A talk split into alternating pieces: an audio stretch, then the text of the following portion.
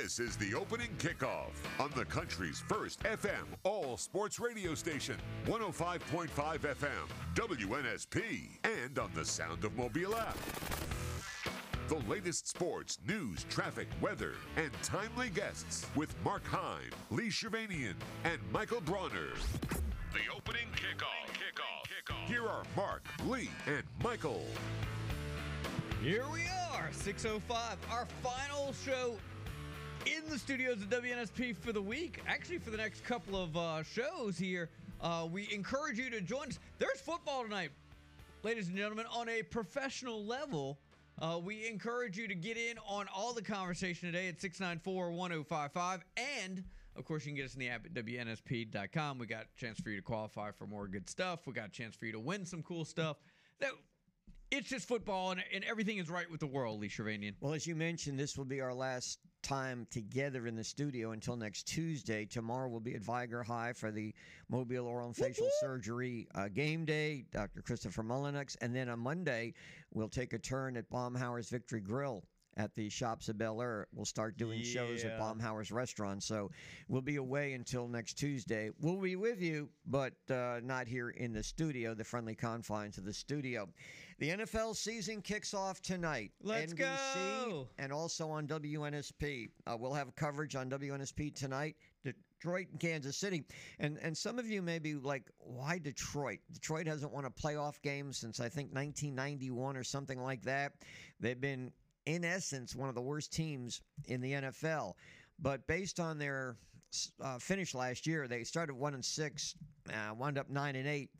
Uh, there's this. They're getting a lot of love, Mark. They're getting a lot of love that the this could be the year for the Lions to make the postseason, to challenge for the NFC. They're taking on a uh, NFC North, I should say, and they're taking on a Kansas City Chiefs team that's won seven straight AFC Western Division titles.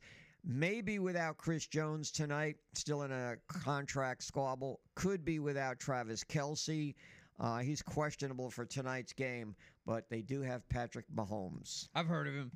He they do have Mahomes. So the NFL is back.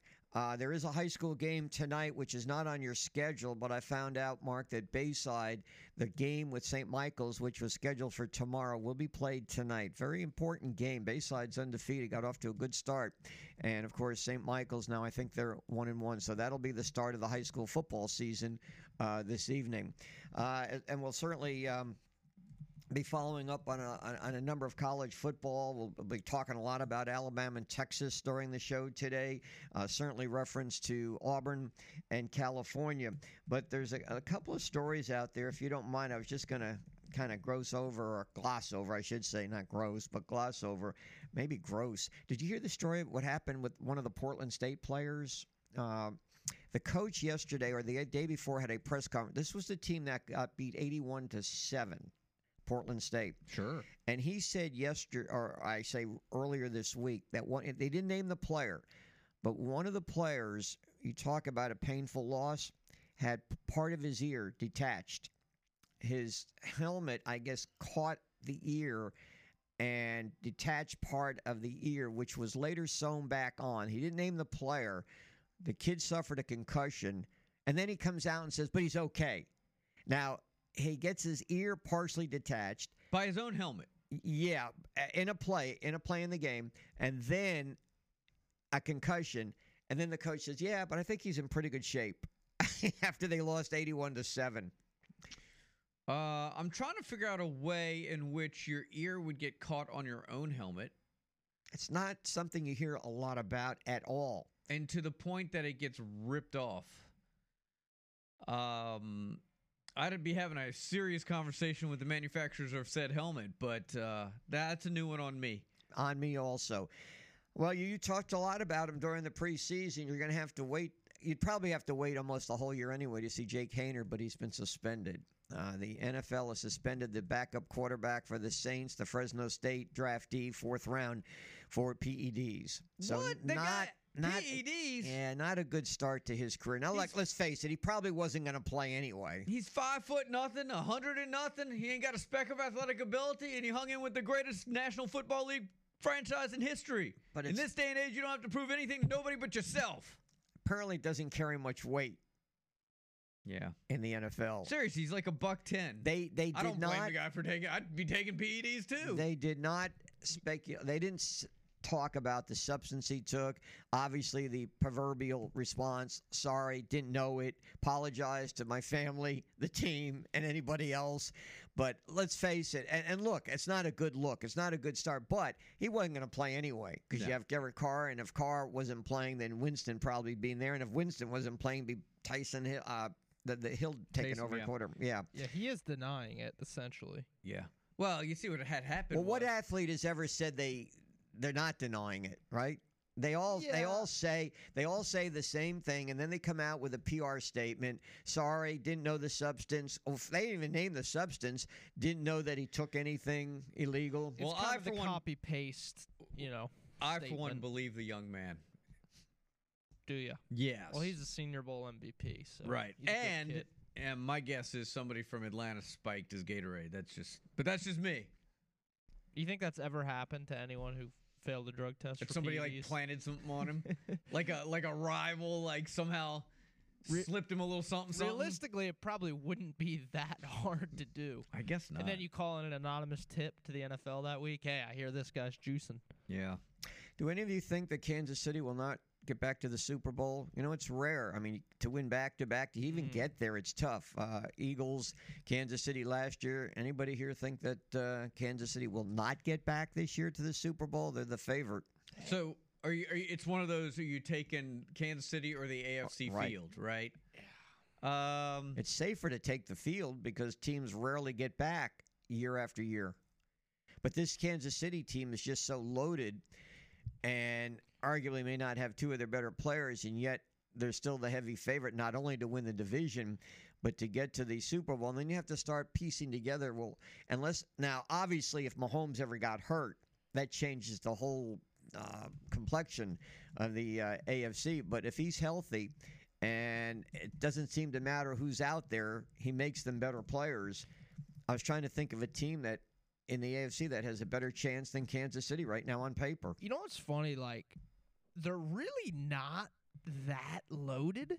When you say that, it's just like Mahomes Well- is so much better than every other quarterback. They've won the seven league. straight titles, and he wasn't the quarterback for all of them. Yeah. Alex Smith was there. So you can say what you want that they're not loaded, but seven straight, that's pretty good. I mean, when you compare them to like, look at the weapons on like the Bengals or the Ch- or the uh, Bills. eh, I mean, guys like that. I mean, Dolphins. sure. I mean, there there there are they're teams with better better firepower. Okay, well then, or so who are you? So who's your pick then to get there? Again, I'm still not going to pick against the Chiefs. I just think Mahomes is that much better than every other quarterback in football. Um, it's it's just pretty incredible. I'm uh, reading a book right now about Patrick Mahomes. Fascinating story about him. He's already got a book, huh? No, th- it's a it's a crazy book in sense it's the rise it's the rise of Kansas City. It's it's alternate chapters. Kansas City, which I'm skipping, and then the Mahomes story. So you're only reading half a book. I'm only reading half the book. I'm not getting into the history of Kansas City and the two cities in Missouri. I'm not getting into that. It's the strangest book I've ever read. It's like reading two books into one. And I started to read the part about Kansas City, and I'm like, wait a minute. I thought I was reading about Mahomes. Then the next chapter is about how Patrick Mahomes started and how he was actually a, a better baseball player. And, and actually, they said basketball was his best sport coming out. And then there weren't many scholarship offers for him. And finally, Texas Tech, uh, Kingsbury was there. And then they, after he committed to Texas Tech, that's when the big boys started coming in, like Notre Dame and powers like that, and wanted him, but it was too late. Lee, you want to borrow this Patriots book from me? I would. Which one? I've read a lot of books about the Patriots. The Who's- Dynasty by Jeff Benedict. I read that. Oh, did you? Yes, but How'd I, you like it? Well, I, t- I take that back. I finished a Benedict book, but I got to make uh, maybe it was a different book. I would like to look at it. Yes. I'll I'll bring that in for you. But he's you. only reading odd numbered chapters. Re- really the uh, the only real book I've read in the last like decade. Okay. Well, there you go. You just heard the reading habits of two of the three uh, the people on this show. So uh, if you want to share your reading habits with us here on WNSP, we encourage you to hit us up in the app. Uh, Andrew Spivey's going to join us at 6:30. Gator Country. We'll talk some uh, Gators and the fallout from uh, Week One. Paul Finebaum at uh, seven o'clock. Eli Gold, the voice of the Crimson Tide, at seven thirty. Jim Nagy, uh, the executive director of the Reese's Senior Bowl, will uh, join us at eight o'clock. Tom Luginbill, he made it out. We'll make sure. We'll see if he's having any night sweats or if he's uh, got any psychological damage from almost being trampled in that Duke Clemson game. Looking forward to that. Wescott Ebert of Burnt Orange. We'll talk some Texas at 8:30. So we got a couple things for you. We got to get somebody qualified for the uh, naming it, the Alex name, the Alec name and a catering party of up to 20 or 18. Me and Lee. And of course, we have some Chick fil A for you as well. So we'll start things off with the scoreboard traffic and weather. A Cal running back not putting a whole lot of respect on Auburn's name this week. We'll tell you what he had to say and uh, get your reaction to it. Here we go. A Thursday edition off and running right here on the sports station, WNSP. Hi, I'm Joe Godfrey. I'm a big fan of 105.5 WNSP Sports.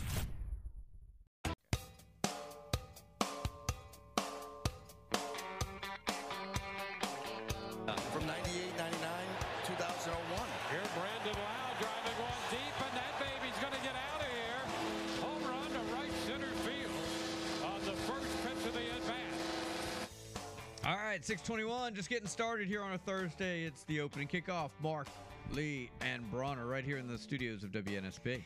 So, did you hear the one about the Mexican marathon?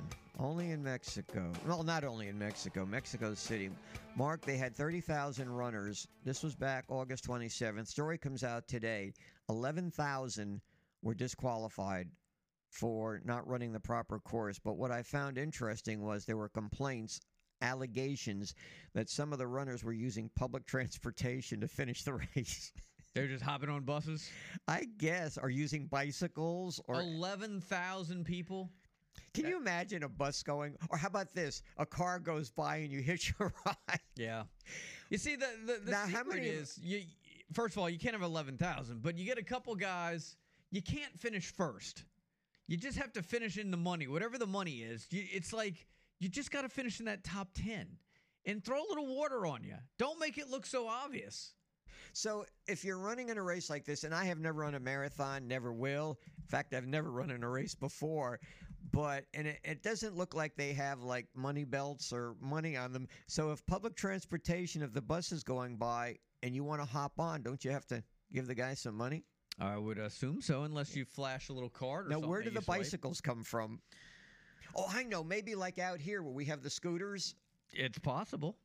Um, You ever hop on one of those, Lee? No, and I don't see what I don't I don't see the purpose of them. I mean, I could I could understand a bicycle, but a scooter? I use them often. Do you really? Not really for like, What do you use them for? more so for recreation. They're fun. What if you don't return it? There's no. That's the whole point. You don't have to return them, right? You just you just leave them wherever you find them, and then somebody else grabs them and goes. there's And then no- there there's GPS on them for them to pick them up and charge them or whatever when Yeah. when they're when they're low on juice. Because I know we have two out there right now. There's no centralized location that Right. you have to return them to. So I they're- mean, you don't make much distance on those, do you? They don't go. Ver- do they go fast?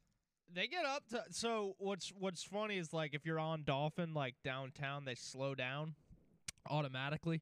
Uh, but yeah, if you're like on the side streets, they get up to like 17 miles an hour. So you're just you're just grabbing one just for fun, like you're not using them. To get, yeah. Yeah, they're fun. so you actually you go out today? Would you actually use one? The one or- one of the two out there? I probably won't today. Uh, I have my car here. How much? So why don't we go at the break though? Why don't you grab one and we can record it? We throw it up on socials for everybody to see. Or better yet, if they're two, why don't why don't you buy uh, Lee over here his first ride, complimentary ride, and we'll get Lee on one. Yeah. We'll yeah. go right down Dauphin Street. Take a hard left right there Should on I Don't go, Go Out There Street. Dauphin or Hallett? Which one? Probably Hallett Hallett. sidewalks don't look so good on Hallett. Uh, you got to stay on the street. Well, ain't nobody out there gonna. Say, I won't say anything. Although I guess if we're getting video of it, we could uh we could turn him in. Who who here wants to see Lee on a scooter? Raise your hand. Apparently, I'm the only one. You're the Someone's saying you got to drop the scooters off at a hub. Uh, so I have been told when I try to drop them off, like you can't park it here, and then you have to move it a little bit. But and that's sometimes annoying. But How I- much do they cost? Well, so you can either pay like forty cents. A, it's either a mile or a minute. I think it's a minute, or you can buy like an hour ride pass for like four dollars or something like that. Woo! Let's Yeah, do that. Yeah, it's a, it's a pretty. we can all take turns. it's a pretty good situation. You you got you guys got to get the app on your phone. We'll all pay four bucks and ride around for an hour. All right. All right. Uh, apparently, you're just wrong, Bronner. Guy rides three and a half miles was twenty bucks last weekend. Guy should have bought the ride pass. I don't know what to tell you. E- Does he have E-ZPass? Only us New Jerseyans are gonna know about that. That's just a distortion of the truth. I've seen signs for easy passes in Florida all the Oh time. yeah, no, e- they have them in They Florida. You're right. They have them Don't in they have Florida. a different name for it, like SunPass or something? yeah, it's called like that? Easy Pass. Um, Three and a half miles. All right, for I want to 20 hear about this bucks. California running this back. guy got what robbed. Did he, what did he say? I get a whole two and a half minutes to talk about one of our home teams getting trash talked. Awesome. Really didn't mean to start that. Yeah. No, uh, well, we, we, we, we ran the gamut on that one between scooters and Mexican marathons. None of which apparently uh, was on the up and up, I might add. So Cal's Jaydn Ott, he's the one that kind of ran kind of wild in their opener um, against North Texas, mind you. He went on this kind of rant about how he wasn't impressed with the film uh, that he's seen of Auburn. And he was talking about how it, everybody's just talking about Auburn because it's the name Auburn, the brand. There's not there's there's a lot of lot of focus on the name Auburn, he says, but what I've seen on film is not really in comparison to what their name is. I just want to get into that that into my guys' heads that a, a name doesn't mean anything. At the end of the day, they're still human, and we just and we have just as much of a chance as they do to go in there and get the win. So when he was asked, you feel pretty confident that y'all are going to win. He's like, yeah, we are. But people saying they're taking Auburn maybe too seriously because of the name Auburn and the brand that is Auburn. But he feels like Cal's going to take care of business over the weekend. Eh, you can't blame him. I mean, you don't want him to come out and say we don't have a chance. He said it would be very encouraging when we get this win. How about that? Future team in the uh, Atlantic Coast Conference. He is very confident, Jaydn Ott, after taking down North Texas. See, guy makes this statement, makes our job easier, makes me want all, oh, make, makes me want to see Auburn go out there and win again. Although, I'd be just as curious to find out what this guy has to say if they beat Auburn and what he has to say after the game. yeah, I could just see the uh, the riders making a beeline at what midnight, trying to find this guy. All right, the team of Dr. Mullenix at Mobile Oral and Facial Surgery. Uh, they're our title sponsor. Will be at Vigor High School for the very first time tomorrow from six to nine. Uh, considered, in my opinion, one of the best oral surgeons anywhere. Uh, he has done a lot of work on my mouth, especially with dental implants. Outstanding oral surgeon, along with uh, Dr. Wallander and they are available most of the day. I'd suggest you give them a call if you have any any issues that crop up. 471 if you fall off your scooter in the morning, you might want to get in touch with them uh, at 471 3381 Bronner. This is for you. They're located at 715 Downtowner Boulevard. If somehow you stumble on that scooter, they provide facial trauma, knocked out teeth, wisdom teeth, dental implants, jaw surgery, and much, much more. All right, let's go ride scooters on Bronner. Here we go. It's the opening kickoff. If we're not back when the music starts, somebody face planted. You,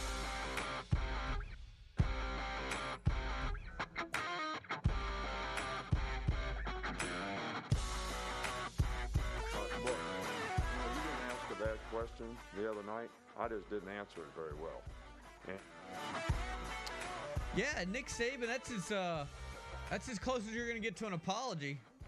Uh, What, what was the. Uh, That was Nick question? Saban. I know uh, what he was saying, but uh, you should have played it through the question. Well, the question he didn't repeat the question. The question was that's that was the response to the whole Coke bottle. This is a Coke bottle. It's not a crystal ball. Uh, he was asked about Jalen Milroe. Was it ear- earlier this week? And he came back uh, unsolicited, I might add, and and said, you know, this is how I should have answered the question. It was, again, as close as you're gonna get uh, to an apology from from Nick. Maybe all those maybe all those talking heads talking about him being a bully is is getting getting back to save Has. Terry been getting in his ear? Shout out my classmate Austin Hannon on that one. That was his uh that was his question. yeah. He, Nate called him out by name. He said Austin. Yeah, it wasn't a bad question. Nice. Imagine, imagine saving saying saying that. Yeah. Oh, it was a good question. All right, let's get down to Gainesville. My good friend Andrew Spivey from Gator Country. Good morning, Andrew. How you doing, my friend? Doing good, Lou. Thanks for having me on. Thank you for taking time to join us. What's the mood down there in Gainesville right now? Uh, pretty hot. uh, not, um, not, not what you had kind of expected after game one. You know, obviously, uh, most people uh, thought Florida would go to Utah and, and probably drop that football game, um, and and they did. It, it and it wasn't that they dropped the game; it was how they dropped the game. You know, when you go into that game and uh, you have the the penalties and and the mistakes and um, just the way they looked in the game was was what had really set the fan base off. They looked unprepared. Uh, Billy Napier and his staff looked like they were out coached in the game overall. Uh, and you went into that game with you know a backup quarterback starting for Utah.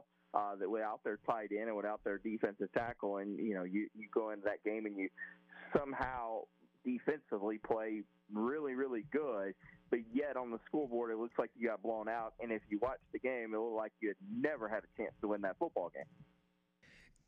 If I recall, when Florida hired Billy Napier, you were pretty excited about this. Of course, you would have been excited with anybody over Dan Mullen, correct? Absolutely, I anybody so. with Dan Mullen would have been better. All right. So, are you still optimistic that uh, Billy Napier's the guy? Yeah, you know, I, I do. I mean, I, again, I, I think we all forget how bad things were with Dan Mullen, how bad the roster was, you know, how bad the the program was under under Dan Mullen, and eh, you look back and you know you kind of look at that game on on uh, on last Thursday, and, and you look at it, and you have an offensive line that had to be completely rebuilt, um, and, and mainly through the transfer portal um, there, and you had a, a quarterback who, you know, he didn't lose the football game, but still, it was a quarterback that you had to go to the transfer portal for. Um, the depth as for Florida was not there. Um, Florida played 14 freshmen in the game, 22 guys that had never played, and you know, obviously that's not an excuse when you look at you know something like Deion Sanders where he played 80 new players in the game. Um, but I, I am. I think the thing that concerned me a little bit on Thursday was that they were unprepared and, and out coached a little bit. You know, when you think of Billy Napier, you think of a guy that's very prepared, who doesn't uh, forget any little detail, who has a plan. Uh, I, I joked uh, with somebody earlier this week. It, I- it feels like Billy Napier has a plan for the next 10 years. And for him to go into this game and let those silly mistakes happen, where you have two number threes on the field on special teams, you know, where you have those opportunities where you, you know, you're lining up with four guys in the backfield on third and one. You can't have those mistakes. And, and that's something that Billy Napier even said a little bit. He said, the buck stops on me. It's, it's my fault. Uh, I've got to get better. And, and I think that as long as you know you see improvement the rest of the year, then things are going to be okay. Uh, that was the thing that concerned me was just how unprepared they looked. Andrew, let me ask you this: uh, one of the probably the only statement I don't really pay that much attention to the commentators, but when Herbstreit talked about the recruits that Napier brought in, and he said how Napier went after bigger and stronger, more SEC, but then he added, but they're he's surprised they're slow. Did you catch that? Like it was kind of like a backhanded slap that these guys aren't very quick. You know, like you expect SEC linemen to be, you know, big, strong, and fast, and all that. What did you? Th- is that true? Was that accurate?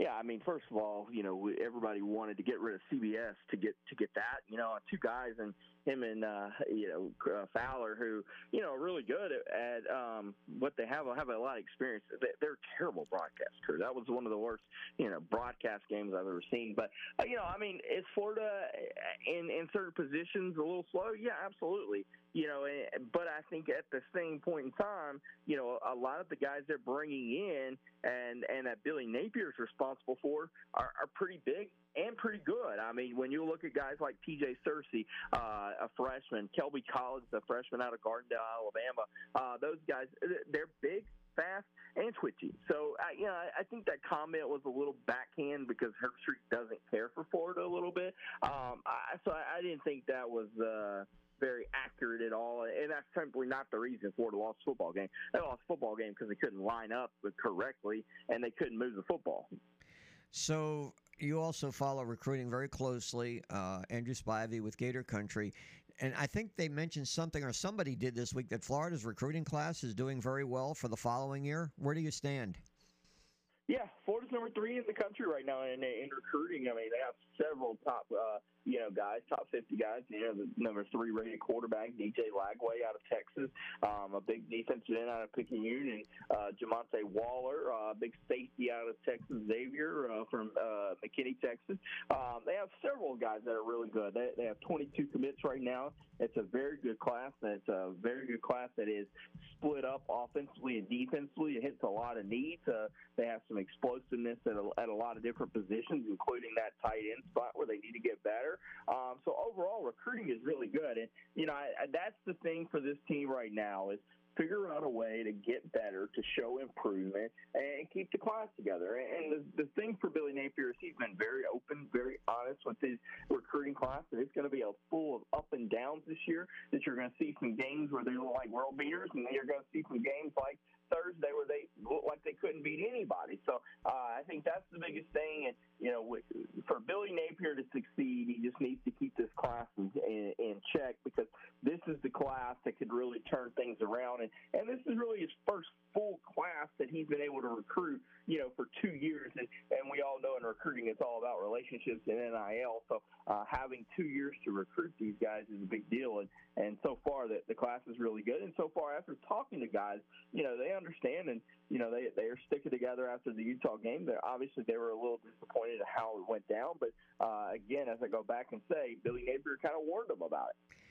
For those who don't know, Andrew, of course, has been a regular guest not only the morning show but the afternoon show, and he is from this area. He is a Mary G. Montgomery alum, and certainly uh, the excitement over the Vikings land has really been revved up. And I, I'd have to say, tomorrow night's game for Mary G. Montgomery against Foley might be their most important game in years. Would you agree with that?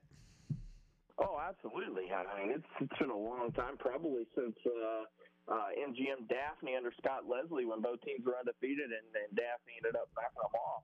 Uh, and uh, yeah, absolutely biggest game. Uh, you know, they, they went on the revenge tour. I called it a little bit, but they they get Williamson and blow them out. They go up Charles Henderson and uh, absolutely dominate that. And uh, yeah, Foley's a big one. I, you know that that's a measuring stick. You know, Foley is a team that's got some Division One commits on it, obviously, um, and and they beat MGM in overtime last year, double overtime, I believe. So it's a big one. I'm, I'm pumped to see uh, what Coach Dolson and those guys can do out there. Hopefully, uh, continue that uh, revenge tour and continue on the winning ways. All right, let me ask you this: MGM's quarterback Jared Holland is a South Alabama verbal.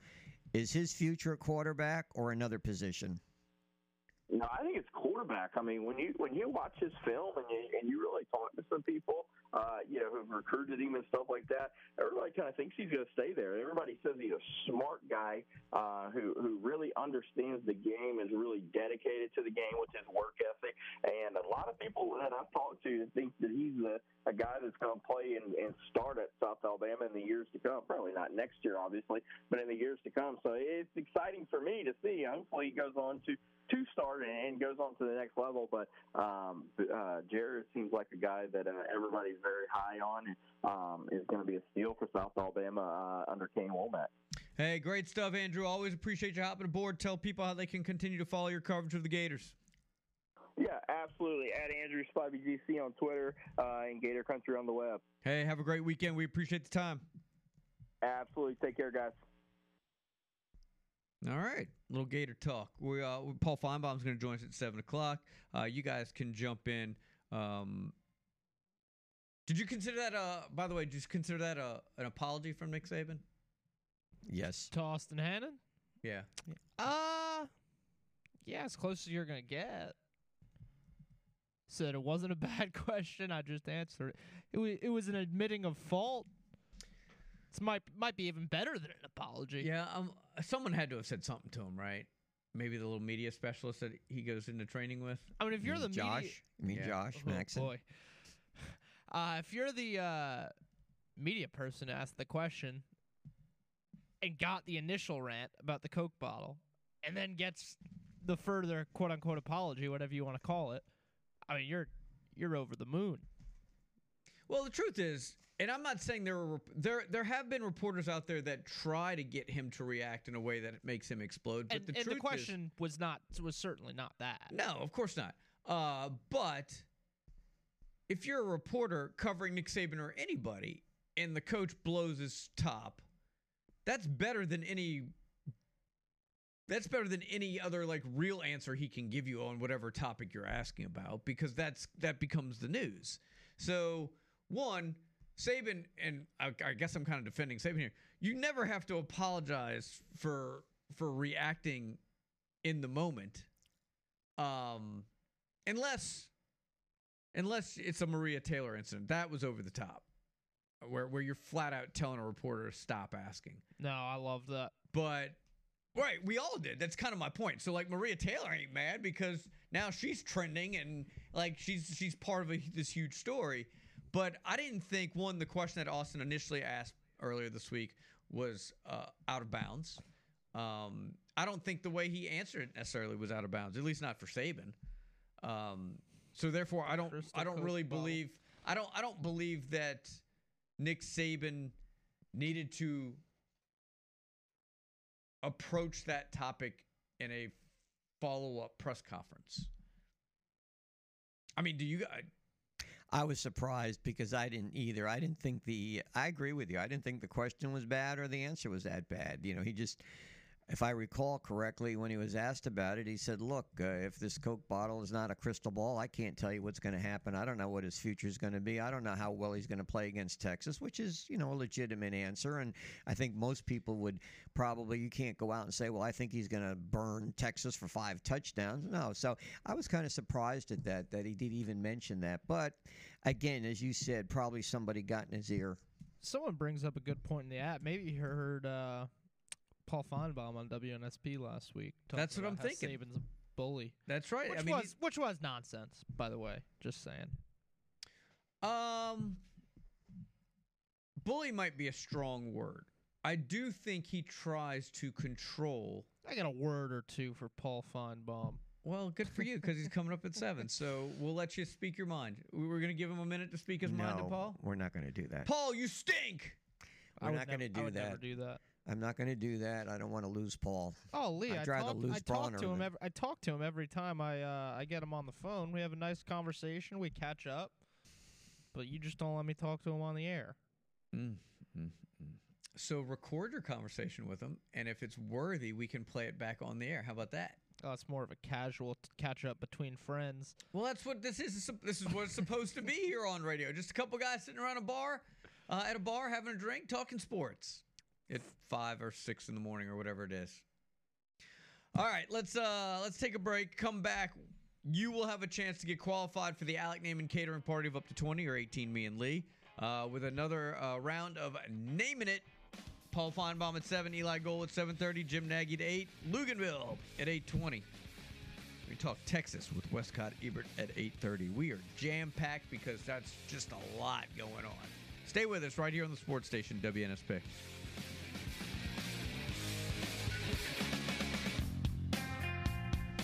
War Eagle, this is Butch Thompson, head baseball coach at Auburn University. You're listening to WNSP. I say now let's play a game. I bet you I could make a rhyme out of anybody's name. The first letter of the name, I treat it like it wasn't there. Get it. You like this? But a B or an F Snappy. or an M Shirley Ellis, the name game. And then I say Bo, add a B, then I say the She's gonna make it rhyme and a fan or an a phone. with Hahn. Then I say the name again and again. It's time. Very good. All right, here we go. The uh, time good, Lee.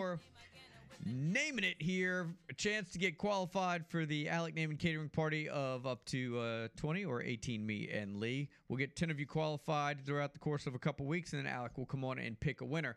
Here's how it works: we play an audio clip. It could be a person, place, or thing. You have to identify what is on that clip and be the first one to call Bronner at 694-1055. We're gonna do it on the air.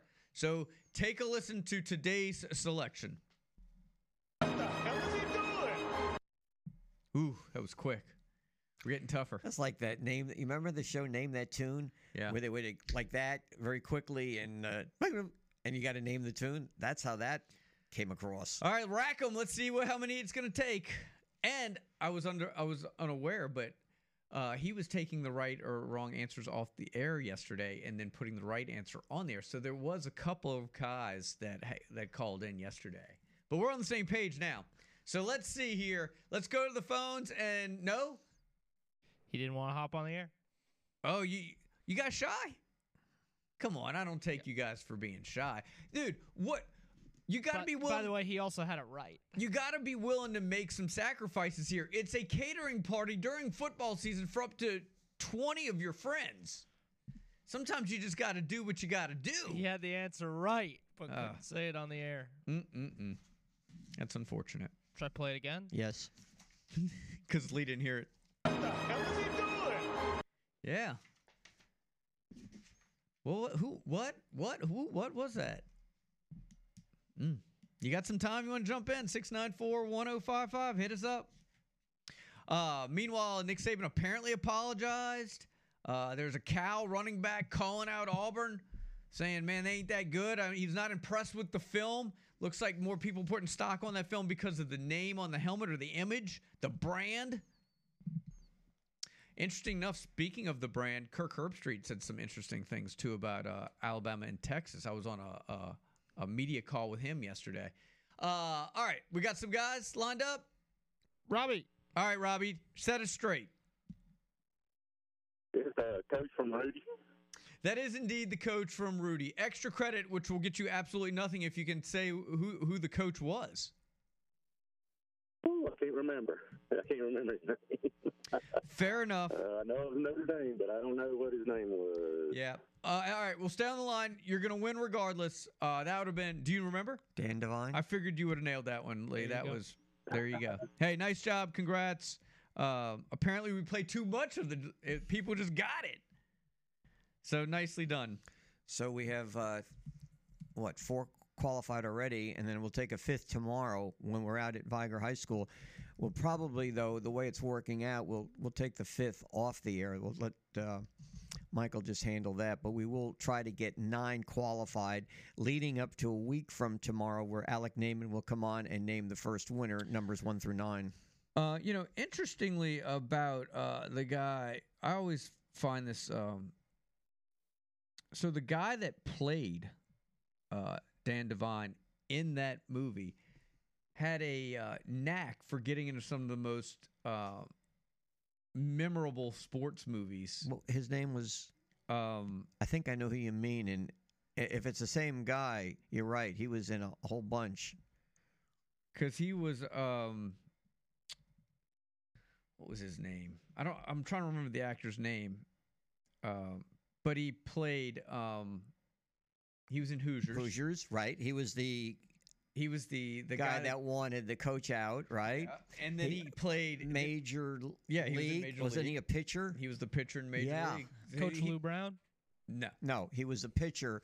ed harris the veteran ed harris Ed he, he put snot on the ball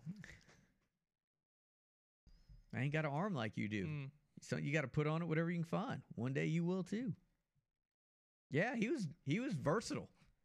Pitcher, basketball coach, football coach. Yeah, wasn't he the one that uh, Gene Hackman, playing the role of the basketball coach, told him to take a walk?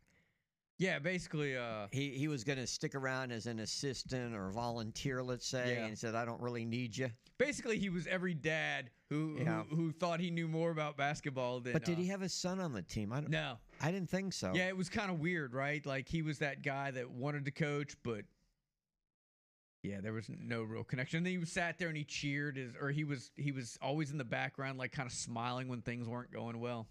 and he was the one that helped initiate the overthrow of the coach, but Yeah. it did it backfired. Yep, cuz Jimmy walked in. Jimmy walked in. What About time the I s- hell is he doing? What if Jimmy was late Yeah.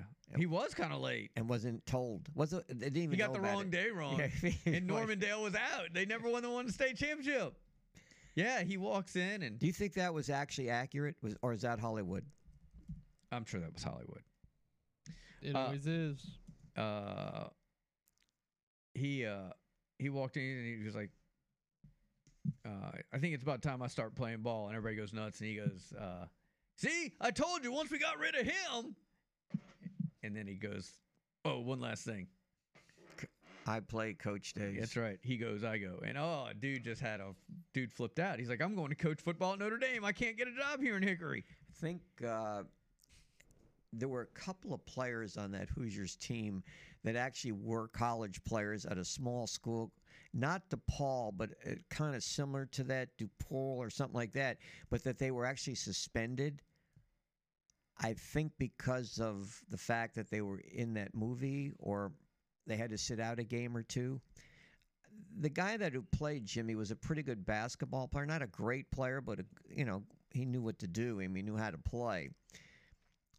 I don't know if he had a really great career at that small school. It was like a Division two or Division three school. DePaul, not DePaul.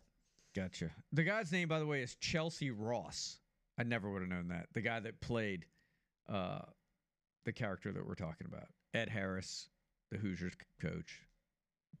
Yeah, Chelsea Ross. No, I always laugh at guys. How do how do guys get cast into these athletic roles in movies, and they're like the least athletic people in the world? Like apparently, like Wesley Snipes was not a good basketball player when he got cast in White Men Can't Jump, which is a great movie, by the way. One of the best movies, basketball movies you'll ever watch. But he was terrible. Like Keanu Reeves just doesn't look like he can throw a ball. Right? I mean, he can dodge bullets and stuff in Matrix, but not a good, not can't throw a ball. But like Kevin Costner was like a natural athlete and could do those things. Just amazing. It seems like some of the criteria would you'd have to be able to be like coordinated and athletic to play these things. What do I know? I'm not a casting director. Paul Finebaum's next. Eli Gold as well in hour number two. Hang with us. It's a Thursday edition. It's the opening kickoff right here on the sports station WNSP.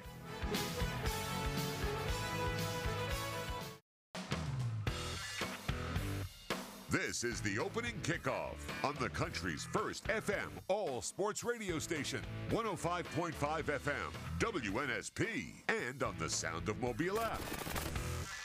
The latest sports, news, traffic, weather, and timely guests with Mark Heim, Lee Shirvanian, and Michael Bronner.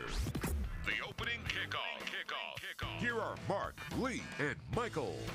All right, 705. And just like that, we're back at it here on a Thursday edition. A reminder uh, we're taking the road. We're taking the road. We're taking the show on the road tomorrow for the Dr. Christopher Mulnex High School game day. We'll get some details on that coming up.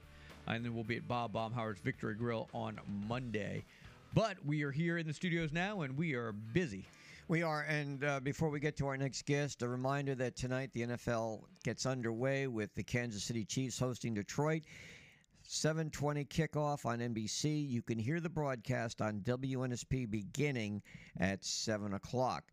Let's talk now to our good friend, the uh, ESPN SEC uh, sports commentator, uh, especially well gifted in college football, Mr. Paul Finebaum. Paul, I apologize.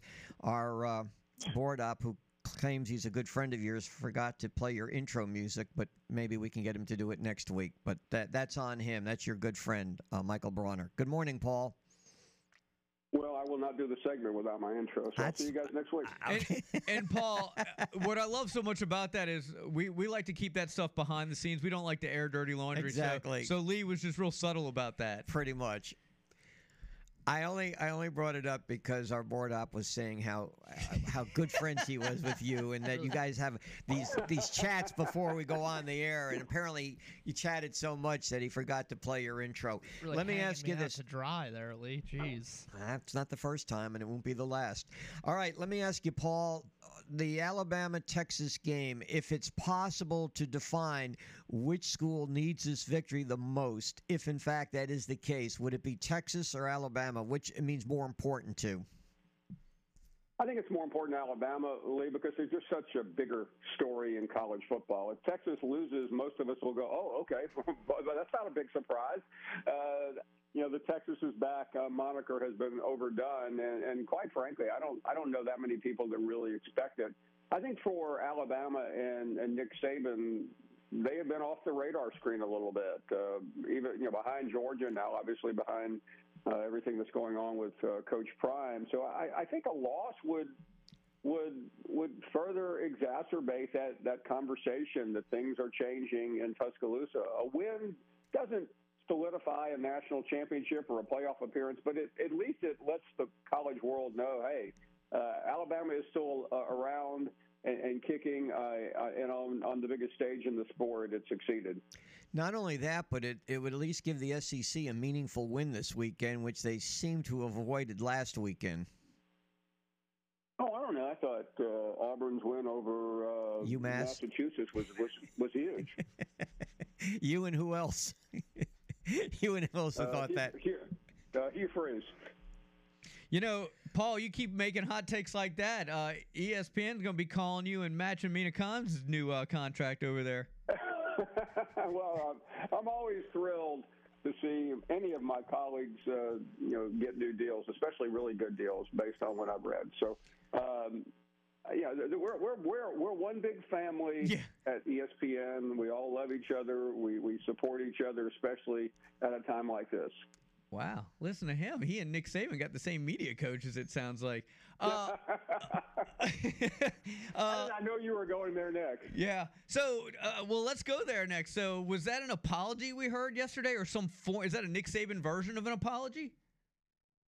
I thought it was a, a very human moment for for Nick Saban. Uh, he caught a lot of flack uh, as as readers of, of Mark Heim know, since uh, you you don't miss uh, any of his inter, inter interchanges with the media, and yeah, yeah, I, I liked it. Uh, you know, it. I thought that was as much as we can get from Nick Saban. He mentioned, by the way, he did something I, I don't remember Mark him, him ever doing. He mentioned the reporter's name. Yeah. Uh, and and by the way, this wasn't like one of your uh, you know your front row guys that, that have been there a long time. This is a I, I know Austin pretty well. He he just graduated from Alabama. He's a young reporter, and uh, can you imagine uh, being called, uh, y- having your name called? Because I mean, there, uh, Mark, there are guys for your company that have covered Nick Saban for ten years that he doesn't know their name. So this was a big deal. Well, he ain't the only one. I'm I'm not sure their names anymore either. There were some talking heads who actually picked Clemson to be in the Final Four. After their loss to Duke, what do you see with this program? Do they rebound and, and run the table, or are they really in trouble? I think they're really in trouble, Lee. And, and this is really a defining moment for Dabo Swinney because he has stuck to his principles, much like a politician who, who just will not bend on, on any subject, uh, regardless of what the populace says. And he finally acquiesced on NIL a year or two ago, much too late uh, to really play the game uh, uh, with everyone else. Now he is. But he, but he has never bended on the transfer portal, and it's costing him and it cost him in that game. And I, I don't really think they have a good path forward. Uh, I mean, I mean, the argument is, you know, should they run the table? Uh, could they make a, some noise? Well, I, first of all, I don't think they can run the table. Second of all, uh, even if they did run the table, I'm not sure it's going to be enough. I mean, that that was a shattering loss, and it's hard to come back from. So who had a who had a worse week then? Was it Dabo and Clemson, or was it Brian Kelly and, and LSU? Mark, I think it was Dabo because uh, if if the same thing, if, if if both programs ended up winning out, who would be in better shape? Obviously, LSU. They would. That would mean they would have wins over Ole Miss, Alabama, Georgia. Uh, that's that's enough to get you in the playoffs. I mean, you're, you're not going to be an 11 and one SEC, cha- uh, a 12 and one SEC champion, uh, and, and not go to the playoffs. But you could be in the ACC because your wins would be over Notre Dame and and Florida State. Now, if Florida State ended up only having one loss, it would help. But there's, I think there's way too many things that have to happen for for Clemson to get back in it. Yeah, I just with Brian Kelly with the comment that they were going to beat the heck out of Florida State, then they get they just get mauled, and then he comes back and says that's not what I said. Yeah, that it's exactly what you said. Like, what what do you what what PR machine are you what what kind of spin is that? Was he's just flat out lying at this point. Well, I mean, the easiest thing is to always deny and just. I mean, but, but, but listen, I, I'm not suggesting we go up and down the news channel, but we're seeing it in real time from candidates from both parties. Uh, that, I mean, they lie about what we already we, we, we've already already heard them say. That's just the new normal, Mark. Yeah. I, I know that. I know you're a neophyte in covering uh, in covering the media, but uh, that's how it goes. I wanted to bring up the Texas A&M Miami game. Uh, A&M, of course, got off to a really good start, but this Miami team, perhaps uh, coming up in ranks in the uh, ACC. And we talk about the importance of a game. How important now it is for Texas A&M to make a statement? I think it's very important. Uh, I mean, everyone was raving about them after the first week, and I'm still trying to remember who they played. Uh, so I think this. I mean, this is not Miami circa 1991. I mean, this is a, a beaten down Miami program, uh, and the, the win over Miami doesn't really do you any good, Lee. But the loss to Miami is embarrassing, and it just creates a whether it's a, an accurate or a false narrative about where, where the A&M program is. I mean, they have so many big games ahead. This is not one of them. You uh, do you fall into the same, uh, let's say, uh, sentence that you had Steve Spurrier on this week? Uh, what, what, what was your when when he said that the Colorado Nebraska game was more important than Alabama Texas? What was your immediate reaction? Uh, how how absurd can you be, Steve? um, I mean that that was just uh, that was a shot. Uh, there's no bigger game than Alabama and Texas, and and I, I, I will I will counter my own argument by saying the biggest story of this week has been Deion Sanders. I, guys, I was uh, you know I did the circuit on ESPN this week. I was on I was on with Stephen A. Smith on Wed on Tuesday and Wednesday. And both days, we I don't think we ever got to Alabama, Texas. The reason being, um, Coach Prime. Uh, I mean, he he has won the day, but that doesn't make Saturday's game that important. I mean, it's a a fairly meaningless meaningless game in, in the in the in the in the in the pool of college football playoff uh, importance.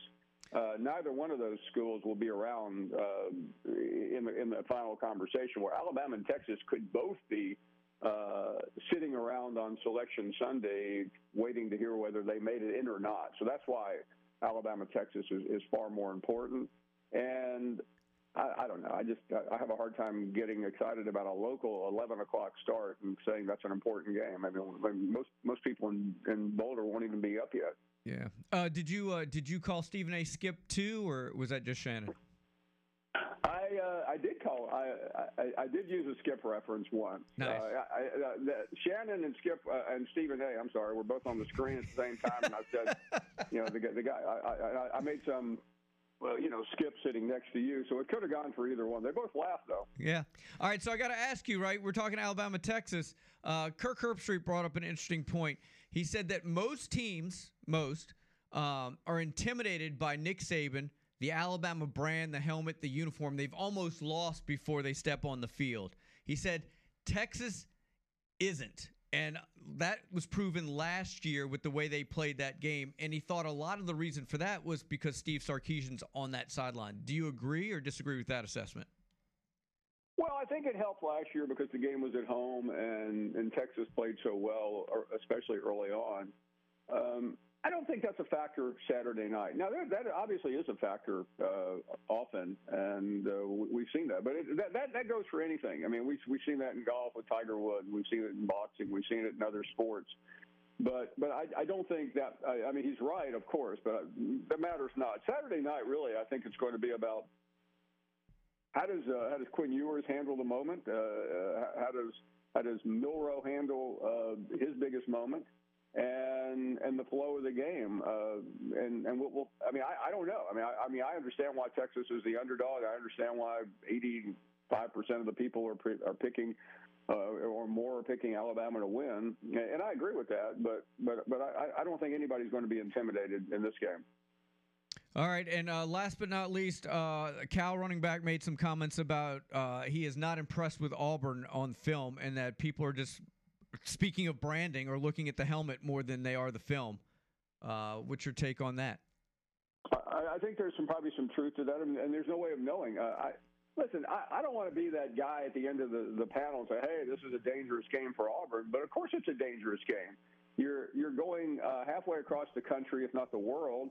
Uh, you're playing uh, in, in a in a three two or three time zones over, and, and we really don't know very much about Auburn. Uh, so I I, had, I talked to Hugh Freeze the other day, and you know he looked apprehensive. He he, he said something really weird. He said, you know, we uh, we're going out Thursday, but I don't know why we can't go out Friday. I'm like going, why can't you call Delta Airlines and change the day, the the, the schedule?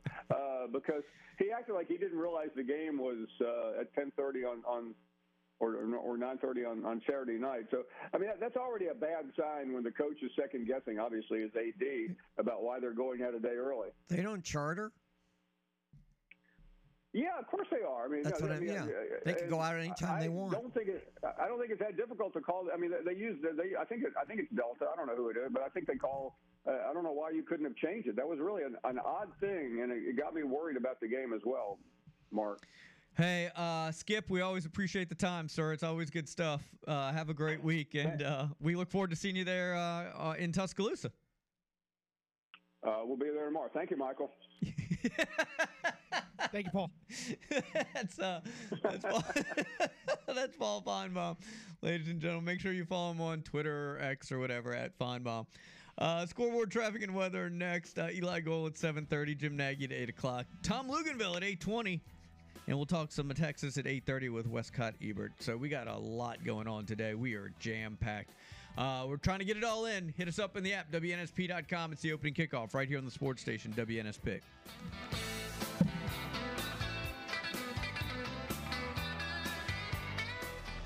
This is Reese Dismukes. You're listening to 1055 WNSP.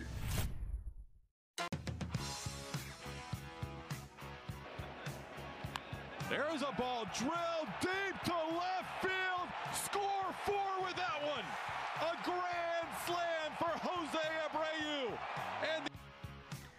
725, welcome back in. The opening kickoff. Mark Lee and Bronner right here on the sports station WNSP. And home run came off Scherzer, who lasted only three innings as the uh, Houston Astros drilled the Rangers. The Rangers really slumping now, and the Astros occupying first place in the AL West. So you could say that maybe they were in baseball the team of the day last night. But I'll tell you, the team of the day right here on WNSP, as it has been for years now, is Bachelor Service. Seems like everywhere I go in my neighborhood yesterday, Mark, I saw another Bachelor Service truck. They've been working overtime these days because of the heat problems that many are encounter. So these are things that I suggest you take advantage of their $79 tune-up special for heating and air conditioning. Also checking the boxes for bachelor service. They do some things that others cannot do. They have uh, plumbing services available.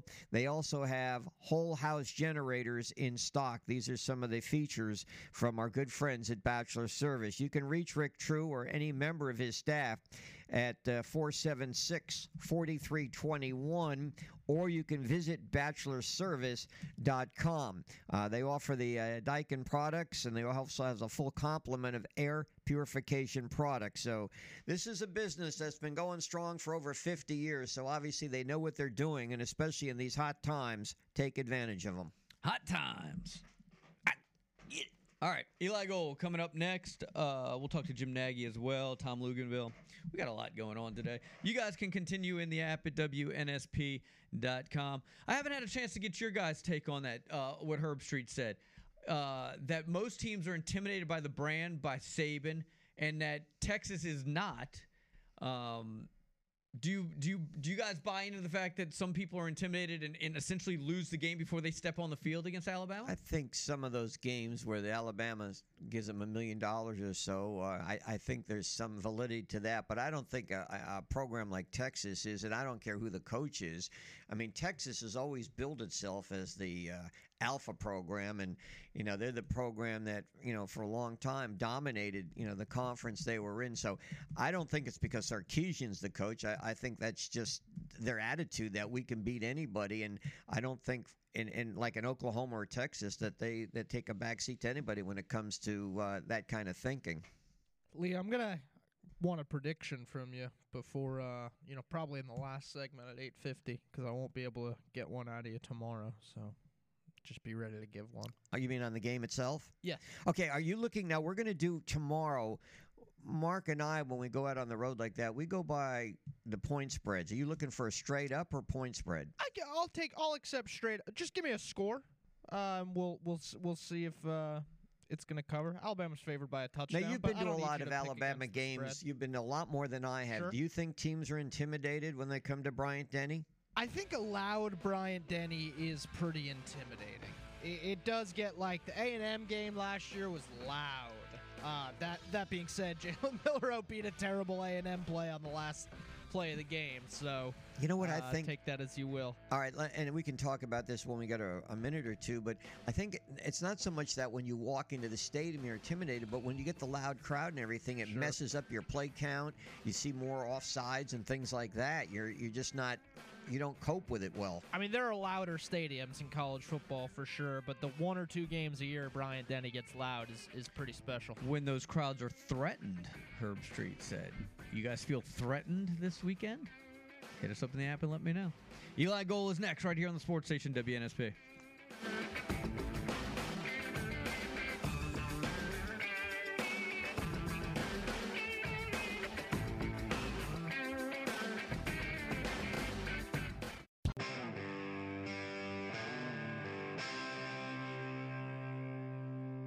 The two inside guys are really, really good. Um, strong, powerful, uh, can athletic, can pass rush. Uh, really hard to block. Um, don't give up a lot of movement inside.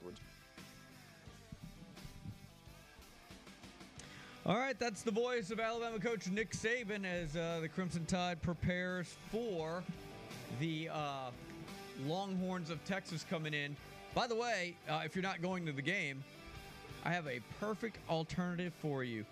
Go to the WNSP Alabama watch party this Saturday at the Outsider in downtown Mobile. You'll have an opportunity, by the way, to get a free WNSP T-shirt just for just for showing up. That's just for making the uh, the trip down there. But there's other reasons to be there as well. Uh, you'll also uh, can enter a chance to win an Alabama football jersey courtesy of the Vault. And uh, while you're sitting there with your Crimson Tide uh, fans, other fans, and cheering on your favorite team, check out everything the Outsider has to offer. 22 TVs. Uh, they're going to have beer specials, food from the Insider Food Hall. Uh, they're going to have a, a post game party. Uh, there'll be music during commercials and entertainment, all that kind of stuff. It's going to be a lot of fun. A couple of the WNSP personalities will be there. It's really the the WNSP Ultimate Alabama Watch Party. So check it out this weekend uh, for the Alabama Texas game at the Outsider in downtown Mobile. Uh, we are efforting uh, Mr. Eli Gold. Uh, in the meantime, continue with your comments. in The app at WNSP.com. And uh, we will talk some Texas coming up at 8.30. Yeah, this uh, segment is uh, brought to you by Dex Imaging. It usually features the voice of the Crimson Tide, Eli Gold. He missed last year's uh, Texas Alabama game, unfortunately, because of the illness, but he's back to broadcast. And then starting tonight at 6.30, it's Hey Coach. Nick Saban will be joining Eli Gold and others as they take phone calls, and you can hear that show on WZEW this evening at 6:30, 92.1. All right, you guys get us in the app at WNSP.com. Um, somebody uh, wanted to say something about Kirk Herbstreit. I wish I could get paid to analyze 40 point spread games and pick the winner. Actually, the thing about Kirk is he doesn't pick all the ones that we're interested in picking because he's wound up calling those games. I don't necessarily see why. Uh, that's an issue, but that's what he chooses to do. I don't have a problem with Kirk. I think he does as good a job as anybody in the industry. All right, let's talk to Eli Gold right now, the voice of the Crimson Tide. Good morning, sir. How are you doing this morning? I am well. How are you today? Doing wonderful, and I know you're getting excited for Alabama, Texas this coming uh, Saturday. Uh, before we get to that, I did mention that. Hey, Coach, tonight, uh, what what when is Nick Saban going to join you, and wh- what are some of the features tonight on Hey, Coach? Well, as always, he'll, he'll come on with us at seven o'clock. The show starts at six thirty. He'll come on at seven and stay until eight. We've got uh, also the golf coach. He's going to be with us, uh, Coach Seawell. We've got the the um, uh, gymnastics coach. We've got uh, Holly Rowe from ESPN. She's going to be the media guest in attendance. So uh, should be a very very good program this evening. Eli, how'd you feel about your first return for a regular season game last Saturday? Uh, and I'm, you know, after evaluating everything, how did it go? I thought it went well, except for the very first touchdown. I ended up getting a uh, frog in my throat, and it, it just resided there and would not clear up. So I was hacking and coughing uh, through that one call, which aggravated me to no end. I don't mind telling you, but uh, you know that happens. We've all gotten frogs in our throat. Heck, Nick Saban, you know, had to clear his throat a couple of times in the press conference the other day. So I mean, we're only human, but. Uh, other than that, I thought things went very well. The calls were good. They were energetic. Um, I, I thought everything went nicely. Uh, I know you uh, appreciate the history and tradition of college football in general. What's it mean to you to be sitting at Bryant Denny and have the Texas Longhorns come in for a regular season game? Well, it's it's you know it, it's different and it's the start of a new chapter. Obviously, uh, it's different because every time that we've played them uh, in my lifetime, it's either been at a neutral site, you know, the Rose Bowl Stadium or something, or in Austin. Uh, but then after this, you know, they may well be back here in a year or two.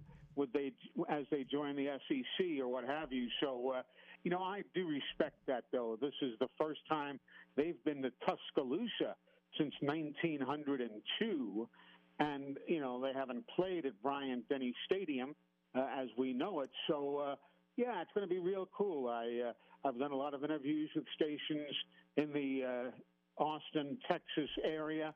They're all psyched up about the ball game, very much as Bama was last year.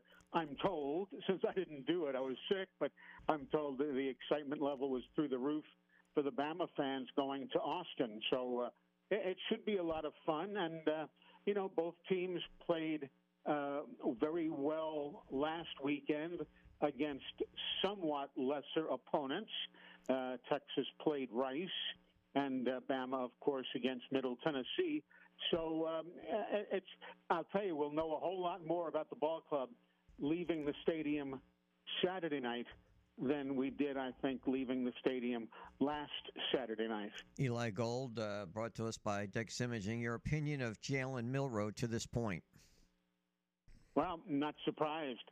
You know, I couldn't talk about it with you uh, because, you know, I was in attendance at those closed scrimmages and I really was not in a position to uh, share a lot of information with you.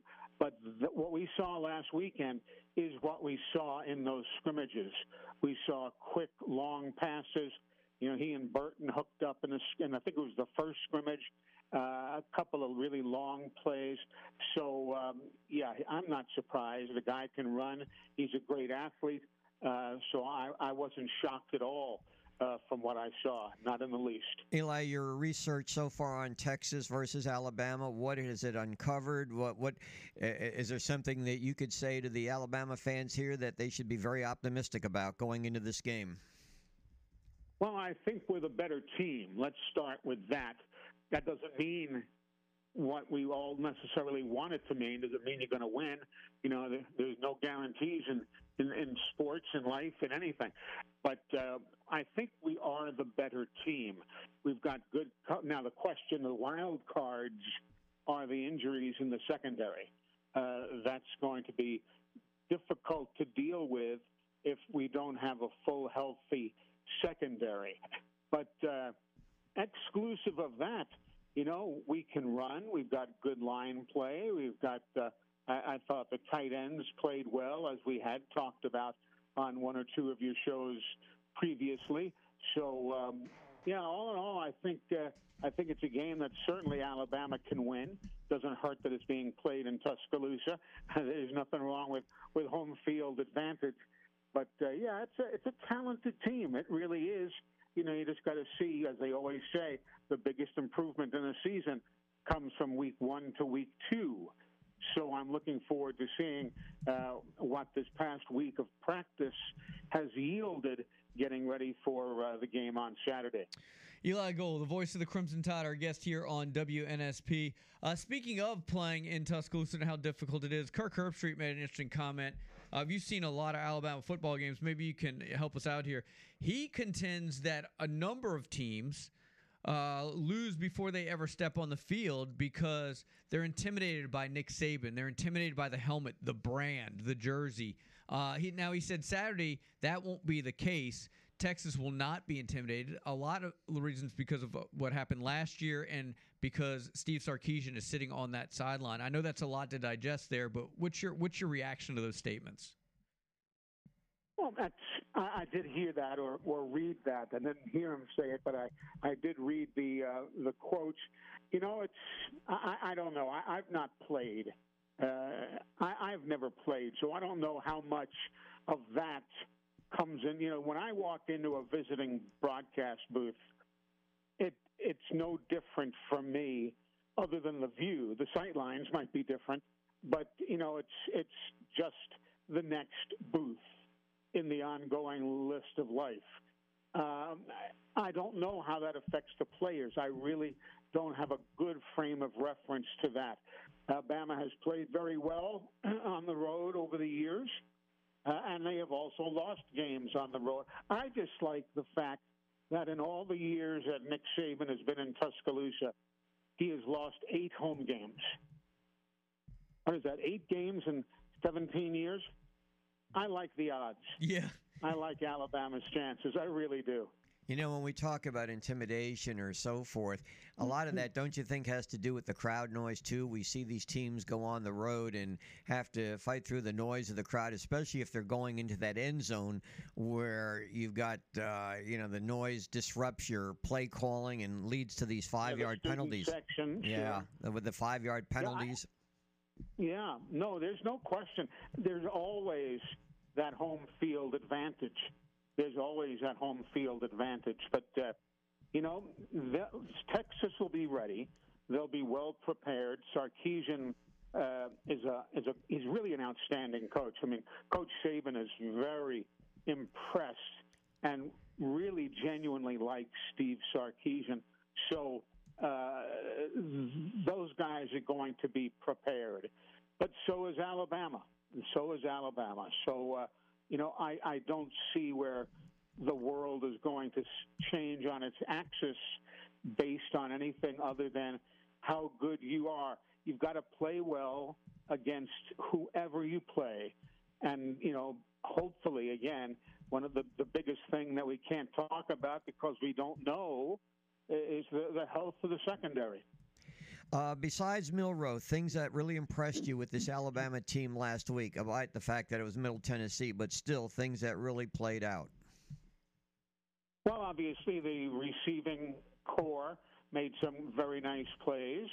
I thought uh, the tight ends, you know, played well. Uh, the kicking game, obviously, is, is is very good. Whether it's Talty or you know Reichard, who has been the uh, the, the long-time kicker. Uh, I didn't see anything that was dreadful. You know, you watched the game, I'm sure. Uh, eh, eh, we didn't see anything that was dreadful by any stretch. It was just game one, getting a lot of timing down, getting a lot of things done. The big difference, like I said before, we'll know a whole lot more this weekend because of the improvements during the week and with no disrespect, as you just said, no disrespect to Middle Tennessee, but Middle Tennessee is not the Texas Longhorns. The same way for Texas, you know, the Rice Owls are not the Alabama Crimson Tide. So both coaching staffs uh, have a lot of are curious, I'm sure, about a lot of things going into the ball game Saturday. What impresses you about Dex Imaging? Well, everything about Dex Imaging impresses me. Their workmanship. I, I, you know, they service. They're an independent company. Dex. That means that they will give you whatever machine is best for you. I've moved from the Kyocera to a Hewlett Packard uh, copier scanner, etc. The reason was they looked at how much I was using in different parts of different features, and they suggested that I change machines. But they came in and they sat down with me and showed me. Ev- they knew ev- they knew features that I didn't even know existed. They knew everything, and that's what you want in a company upon which your business can, you know, maybe dealing. You've got to know how to do everything that that machine can do for you. and that's what Dex does. They've got it all down pat. They'll take care of you at a budget at a budget you can afford. Dex Imaging, D E X, Dex Imaging, and online, deximaging.com.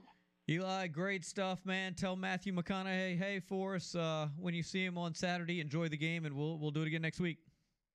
All right, take care. That's Eli Gold, the voice of the Crimson Tide. We're going to catch up with Dave McCrary, LCM Motorcars, uh, and LCMMotorcars.com next. Jim Nagy's going to join us at 8 o'clock.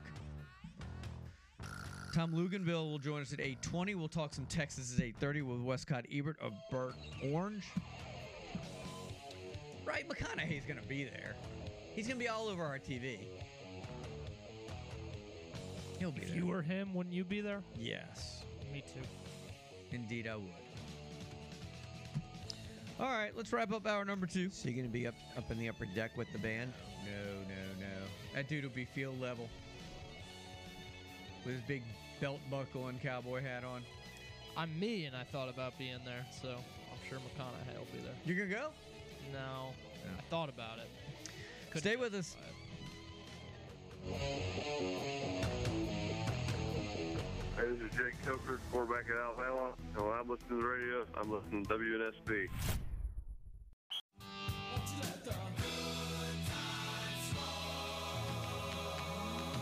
Opening kickoff continues on WNSP, and it's time to highlight the cars of the week with David McCrary at LCM Motor Cars in Theodore. David McCrary, LCM Motorcars, LCMMotorcars.com joins us here on WNSP. Another big week of college football, another big week at LCM Motorcars. Good morning, David. Good morning. Yeah, we've had a good week this week. Um, traffic's actually picked up a little bit. We've um, all this heat's gone out of here. 95 degrees feels like 65 to everybody. but let's talk about what I'm driving. Um, there's no reason that I still have this truck. It's a 2019 F250 Platinum. It's got the 6.7 diesel in it. It's got 113,847 miles, and it is loaded up. And when I say a Platinum, it's got the Platinum Plus package as well. So that means it's got the panoramic sunroof. It's got brand new tires all the way around that I put on it.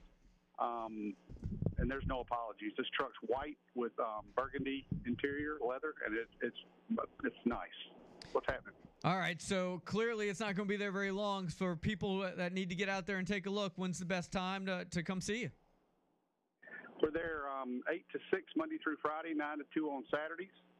Um, you can um, go to the website. There's good pictures of this truck on the website.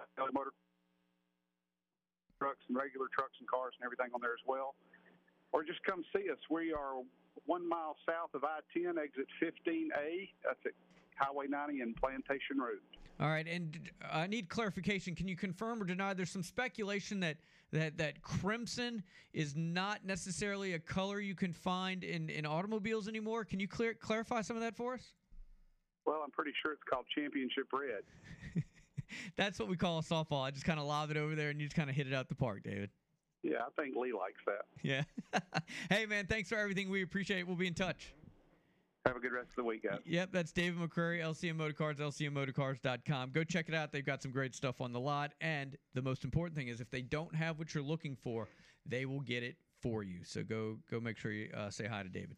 When we get Jim Nagy on at uh, eight, one of the reasons I wanted to book him, he's an avowed Detroit Lions fan, and who would have thought the Lions would be the opponent for the first game of the NFL season? A team that hasn't won a playoff since I guess 1991, give or take, a postseason uh, playoff game. So wanted to get his take. Plus, they got that online voting now for the uh, 75th uh, anniversary coming up for the uh, the Senior Bowl. But uh, again, I, I- we didn't really get into this, you guys. On you wanted to venture, you, Michael. You like to do this prediction Super Bowl. Two teams you think might be around for the Super Bowl this year, Hmm. Ooh. Uh, and you can throw the Patriots in there if you want. Mm, I won't. I won't. He wants to, but he won't. I, yeah, I want to, but I won't go out on that limb. Uh, hmm. I could see. I could honestly see a rematch of last year's, uh, but that probably won't happen. I'll go with San Francisco and Kansas City for now. By the way, I did predict the Super Bowl matchup last year in the preseason picks. I Uh, didn't. we're not talking about last year now, just this year. well, I'm just saying, you know, if you want to make a future bet on the on the Super I Bowl, don't bet. I had it right last year. I- I'm not I do talking not to bet. you. I'm not No talking bets. to you. Oh, to the fans out there, your listeners, your fan club I out had there. Chiefs Eagles in preseason last year. Paul, his buddy Paul is still listening. Why didn't you play bad to the bone? You didn't put it on the sheet. I forgot. All right. Okay. Mark, who do you like? Super Bowl Saints and who else?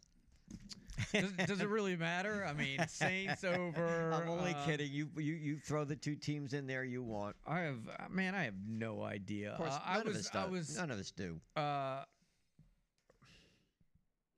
I will go.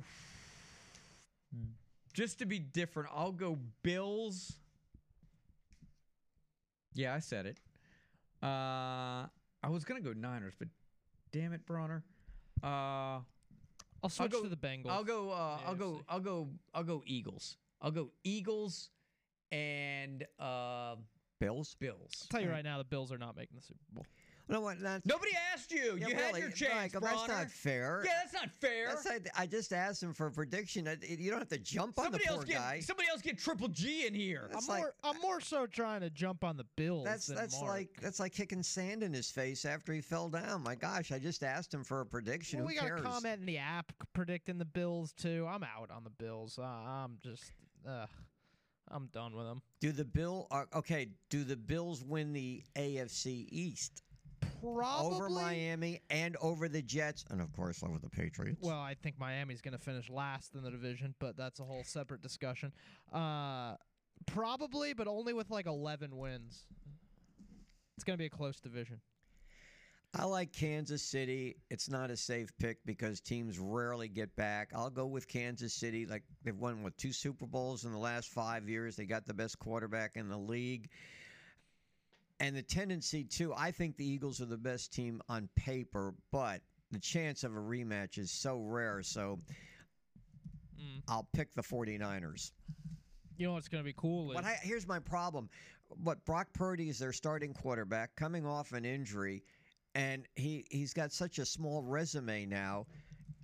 Is he is he that good that he can take the 49ers, a team that's surrounded by a really great team, but can he take them all the way? I don't know. Garoppolo took him to a Super Bowl. I don't think Purdy's any worse. You know it's going to be cool when the Eagles lose Week One? Two. They play in New England. Hmm. It's Brady Day. They're bringing back Brady to like retire his jersey and honor him. Yada yada. Do you yada. think if things don't go well in the first half, they might entice him to get out there and wear that uniform in the second half? I, I think you're not going to be the only person to say that Yeah, if, right. they, if things are going poorly. I can see the Twitter jokes I mean, flying. is Put Brady in the game. Yeah, is that fair to Mac Jones, that poor guy? If things Yeah. don't go well in the first half It- and people start chanting, "We want Brady," It's pretty brutal that they're having Brady Day against Philly with an offensive line that's a little bit injured against that pass rush. Week one with Brady in the building, Mac might have a rough go of it. it. They're not really putting him in the best of spots there with with Philly week one. You really want to put him in a corner. What you need to do is when you do this presentation, Brady's not on the field, but when you introduce him, he comes running out, but he's in full uniform. That's great. Oh, can you And imagine people the? would go absolutely Can you imagine the fans though in the second half if the Patriots get off to a slow start offensively, maybe a touchdown or field goal? We want Brady. It's we want Brady. ugly. It, it's gonna happen. Patriots fans bother me like that too. Whole family gonna be there, or You're, just um, an, Tom? you're an irritable young man, Mr. This Bronner. whole Zappe thing last year was annoying. Uh, yeah, I'm irritable. I'm an irritable. By- young man. By the way, he's You're not moody. He's not the backup now, is he? Zappe. He got zapped. Uh, well, he got cut and re-signed to the practice squad. But who's so- the guy they brought in though? Matt, they cut. Matt Corral.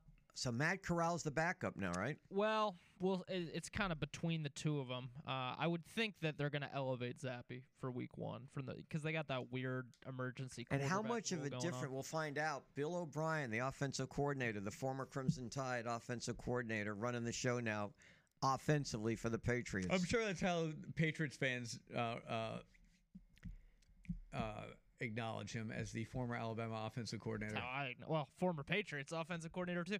Uh, yeah, uh, it can't get much worse than it was last year from an offensive coordinator standpoint. So it can only go up from here. I think I'm cheering against the Patriots Yeah. just to see the anxiety in Bronner. I know you are. You know, just And so we he know can you- come in miserable. And we know you're not cheering against Alabama since you're also an alum, so you're not going to use that. Lee, he's cheering against Alabama. No, he's not. Yes, Haven't he you is. heard?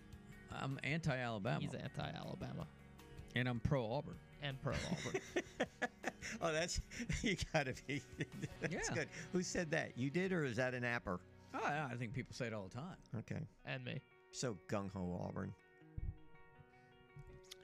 Um, speaking of Auburn, why aren't we talking Auburn today, Lee? Because You're anti-Auburn guy. no, because I tried to get some Auburn people on and they turned me down. Jim Nagy's next. Stay with How's us. that?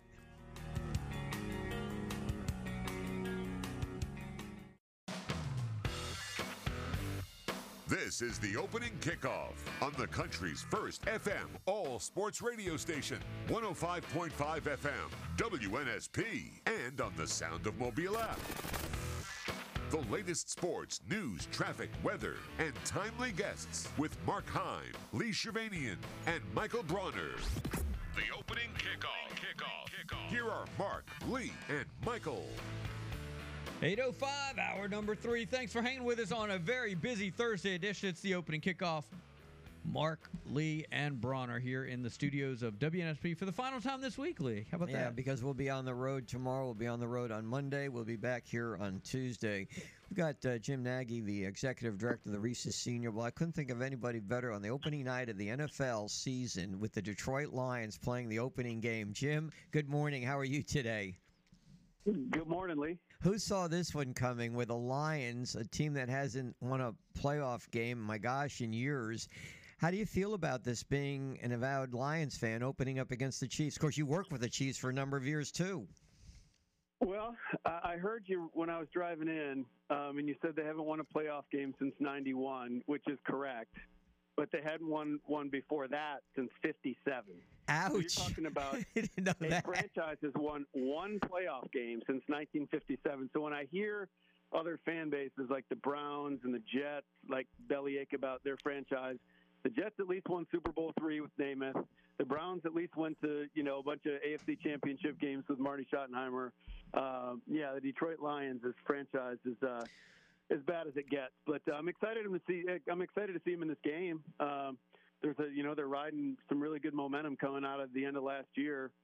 Uh, you know, I think Dan Campbell kind of uh, endeared himself to to the uh, NFL community last year on Hard Knocks, and and they play hard for the guys. So again, they're they're in Arrowhead. They got Patrick Mahomes. I don't, I don't know what Travis Kelce's going to do or not, but uh, tall order on opening night. There's going to be a lot of emotion in the building. They're going to be raising the banner in Arrowhead.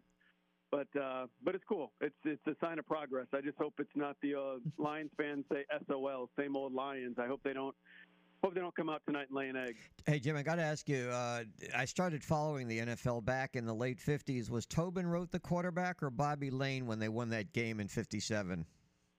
It was actually a championship game. It was Bobby Layne, I believe. Um, but yeah, so it's been it's been one one playoff game. The ninety they won a ninety one playoff game against the Dallas Cowboys, like thirty eight to six. They spanked them. Barry went nuts. Um, and it's been a long time ever. It's been a long time since. So uh, I know everyone's picking them this year to win the North. I, I hope that I hope that comes to fruition and they and they get there. You know, they were just down here coaching in the game a couple years ago. So uh, it's been a nice turnaround for them. Jim, don't encourage him with facts from the 1950s. Why, why do you do that to me? You're killing me over here.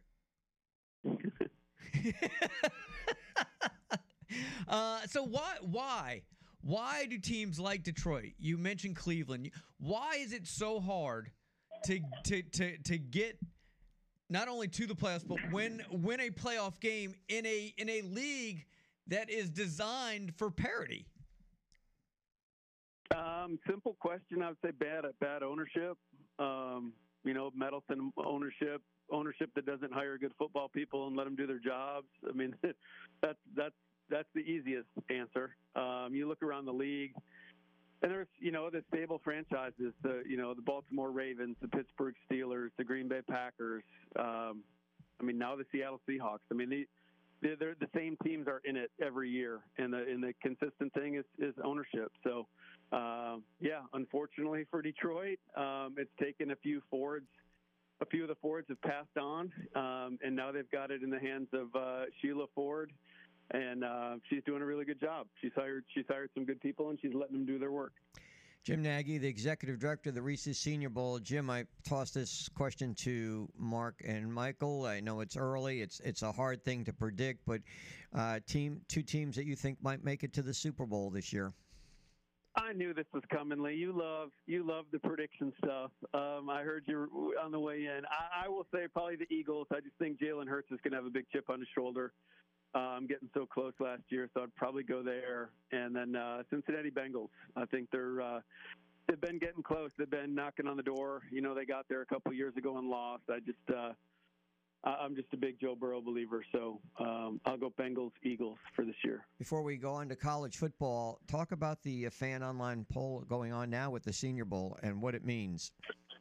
Yeah, so we got the 75th team vote uh, rolled out Monday. It's been really cool. Uh, some big schools, Alabama, Michigan, a bunch of NFL teams, uh, Falcons, Patriots, Ravens, Broncos have all helped us get that word out. Um, I spent Monday morning just texting a bunch of guys, bunch of guys on the ballot, Derrick Brooks and Richard Sherman and Patrick Willis, a bunch of guys have, have jumped on and helped us try to promote this thing. And uh, yeah, we're getting thousands and thousands of votes, which is great.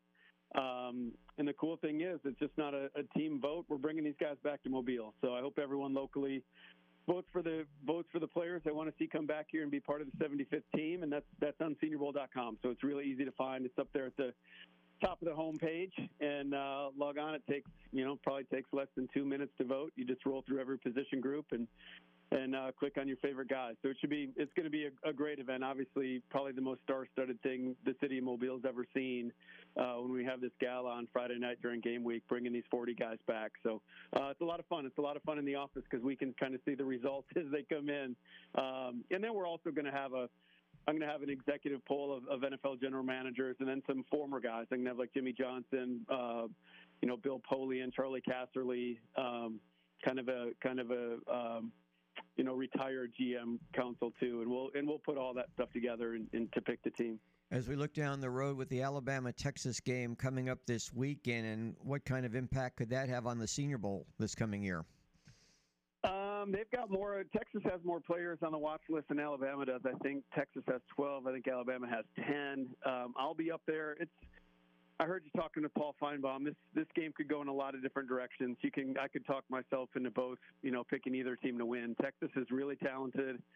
I was there three weeks ago for a night practice inside the stadium, and they uh, they're loaded. I mean, if if if I'm a Texas fan, I love the matchup on the perimeter. You've got a, an Alabama defense that lost four um, defensive backs to the National Football League. I mean, four of those guys were on that team last year, including Eli Ricks, who wasn't even drafted, um, made 53-man roster, so they're not there anymore, and they're they've got to match up against a really talented skill group on the perimeter for Texas. So that's a matchup that's clearly in Texas's favor. Um, but then you just talk about the environment in Bryant Denny. That place is going to be electric. Um, it's going to be it's going to be a really good matchup. But the, this is you know I think this Texas team is is ready for this game, and you as you can imagine, the loss last year has probably hung with them all off season. So they've been looking forward to this little revenge game. So this should be a really good one. So, how important, if, if that's the case, and I think most people would agree with you with that the receiver slash DB kind of competition there, how important is it for Kevin Steele's guys to get pressure on Quinn Ewers and not give him time to throw? And is that uh, is that Texas offensive line uh, seasoned enough to to handle that defensive front from Alabama? Yeah, you know, I watched the Alabama defensive line. I watched the Alabama defense from last week against Middle Tennessee, and it's like it's hard to get a lot of takeaways with Yeah. Middle Tennessee and Rice, the two opponents for those two teams last week. Um, you know, outside of Dallas Turner, there's there there was not a lot of pressure there. Um, but I don't know a lot about Texas's offensive line. They've only got one senior, um, Christian Jones, the right tackle, is a is a late draftable player, but I don't I don't know much about the other front. But that will be the key. I mean, if you let Ewers sit back there um, without pressure, I mean, he's going to pick you apart. The kid is the kid is really talented, and then if they knock him out of the game, they've got a much better backup to bring in the game this year than they had last year too. So. Um, there's there's some matchups that favor that favor Texas in this game, and I think the wild card is is Milroe, um, and, and just can Texas defend his speed? That Texas has a really good, really good senior off the ball linebacker Ford, um, who's at the top of our near the top of our board at linebacker here for the Senior Bowl. I I can't see any way where he won't be in Mobile in February. Um, and he's going to have to do a good job tracking down Jalen Milroe because just that running element is uh, something Texas hasn't seen. Um, I mean, we're talking about the fastest guy in the Alabama program. Um, so um, that's going to be Texas's main goal is just contain that guy. Jim, is there anything about California you can tell us about as far as what they match up against uh, Auburn this coming Saturday night?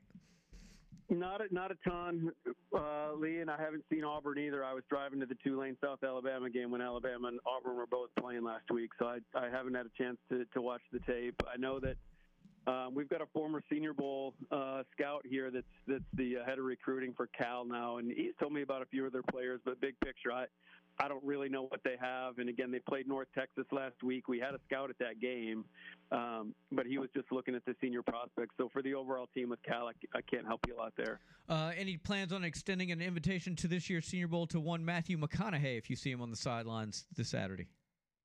Well, um, this won't be the this won't be the first time I've been on a on a field with Matthew McConaughey. If you guys remember the movie uh, We Are Marshall, yes, I was I was at they did the world premiere of We Are Marshall in um, Charleston, West Virginia, the night before, like a Thursday night Marshall game.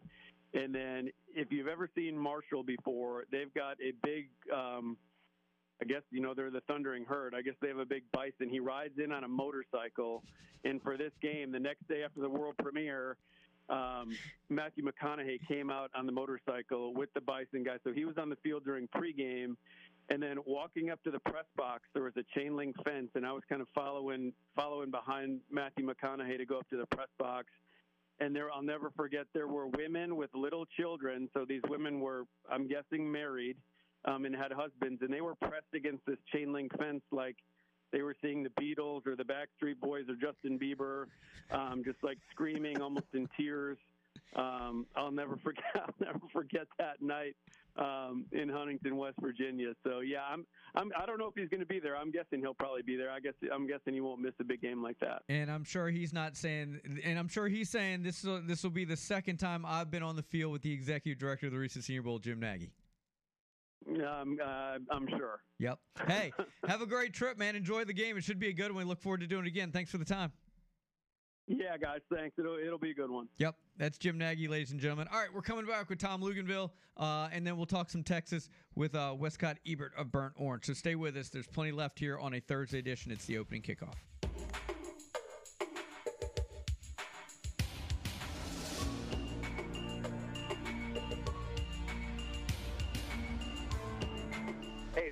This is Showtime boxing analyst Steve Farhood, and you're listening to Sports Radio 105.5 WNSP. William,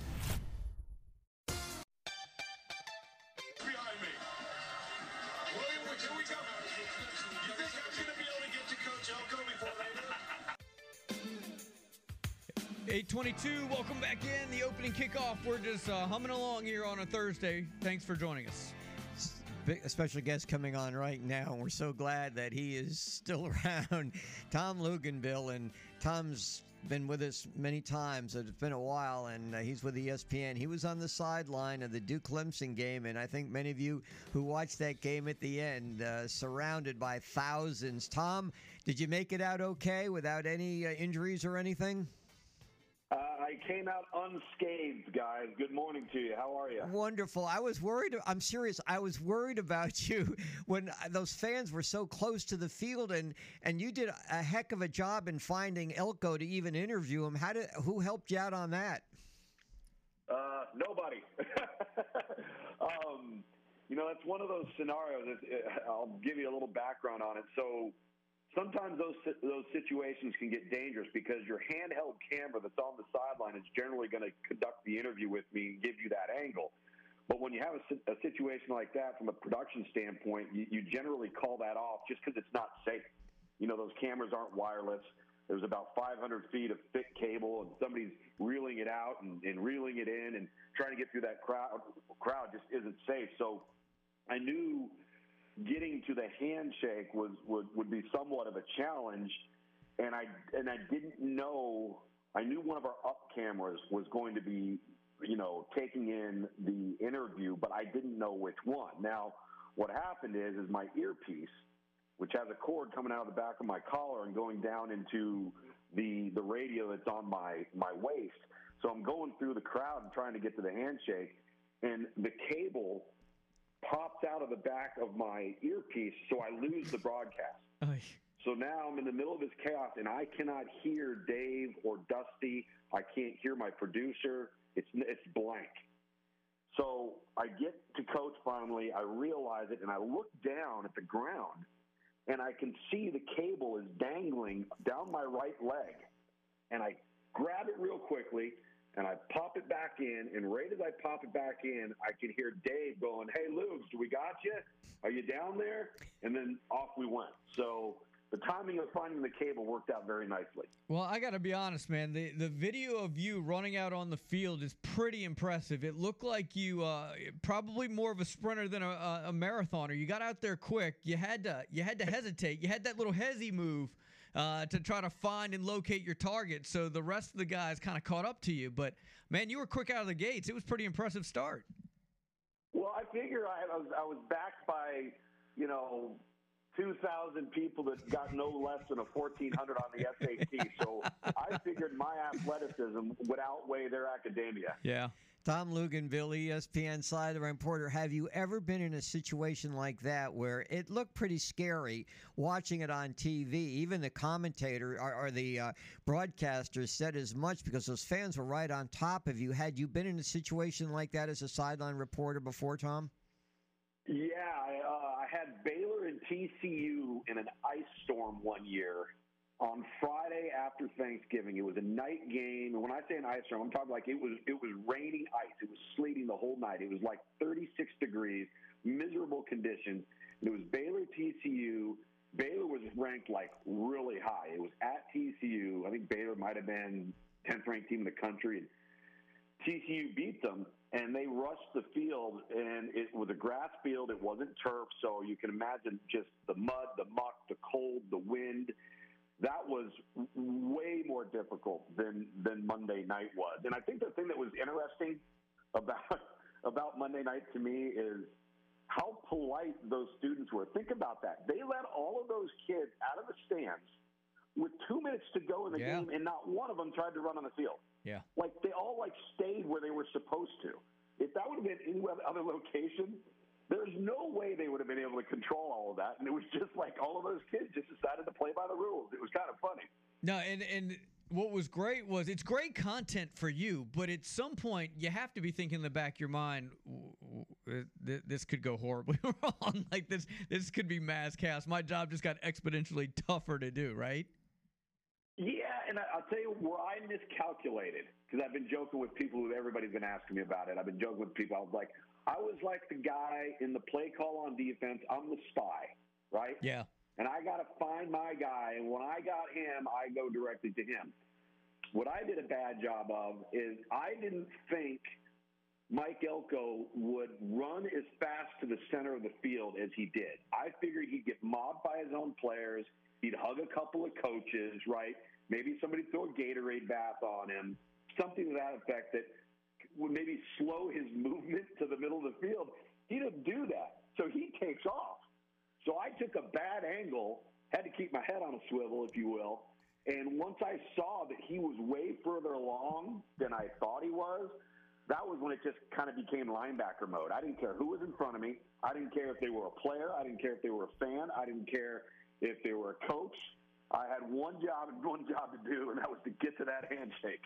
Tom, we'd be remiss if we didn't bring up Riley Leonard. We covered him in high school. He's a favorite son of ours. He's been in studio. I, and I know we got less than about a minute and a half to get this in, but uh, your thoughts on Riley Leonard? Just number, number one, what a great kid.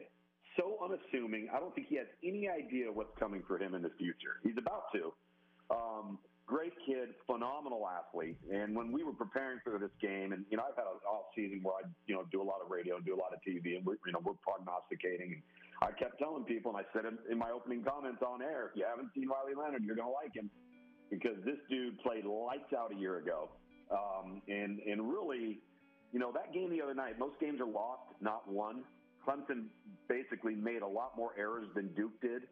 But when Duke needed to make that one play in the quarterback run game, they did. And that's kind of what lit the fuse. But that kid's got a very bright NFL future whenever that day comes. Tom, can't thank you enough, man. Great stuff. We appreciate the time. We're going to do it again soon, I hope. Make sure you stretch before the next game. Maybe take some Advil prior to and after, and uh, stay loose. Oh, by the, by the way, guys, I was in cowboy boots. the plot thickens. Hey, even more impressive. Uh, you're a five star in our in our book, Tom. Thanks so much. See you guys. Yep. All right, Chick Fil A and uh, Texas talk next, right here on the sports station WNSP.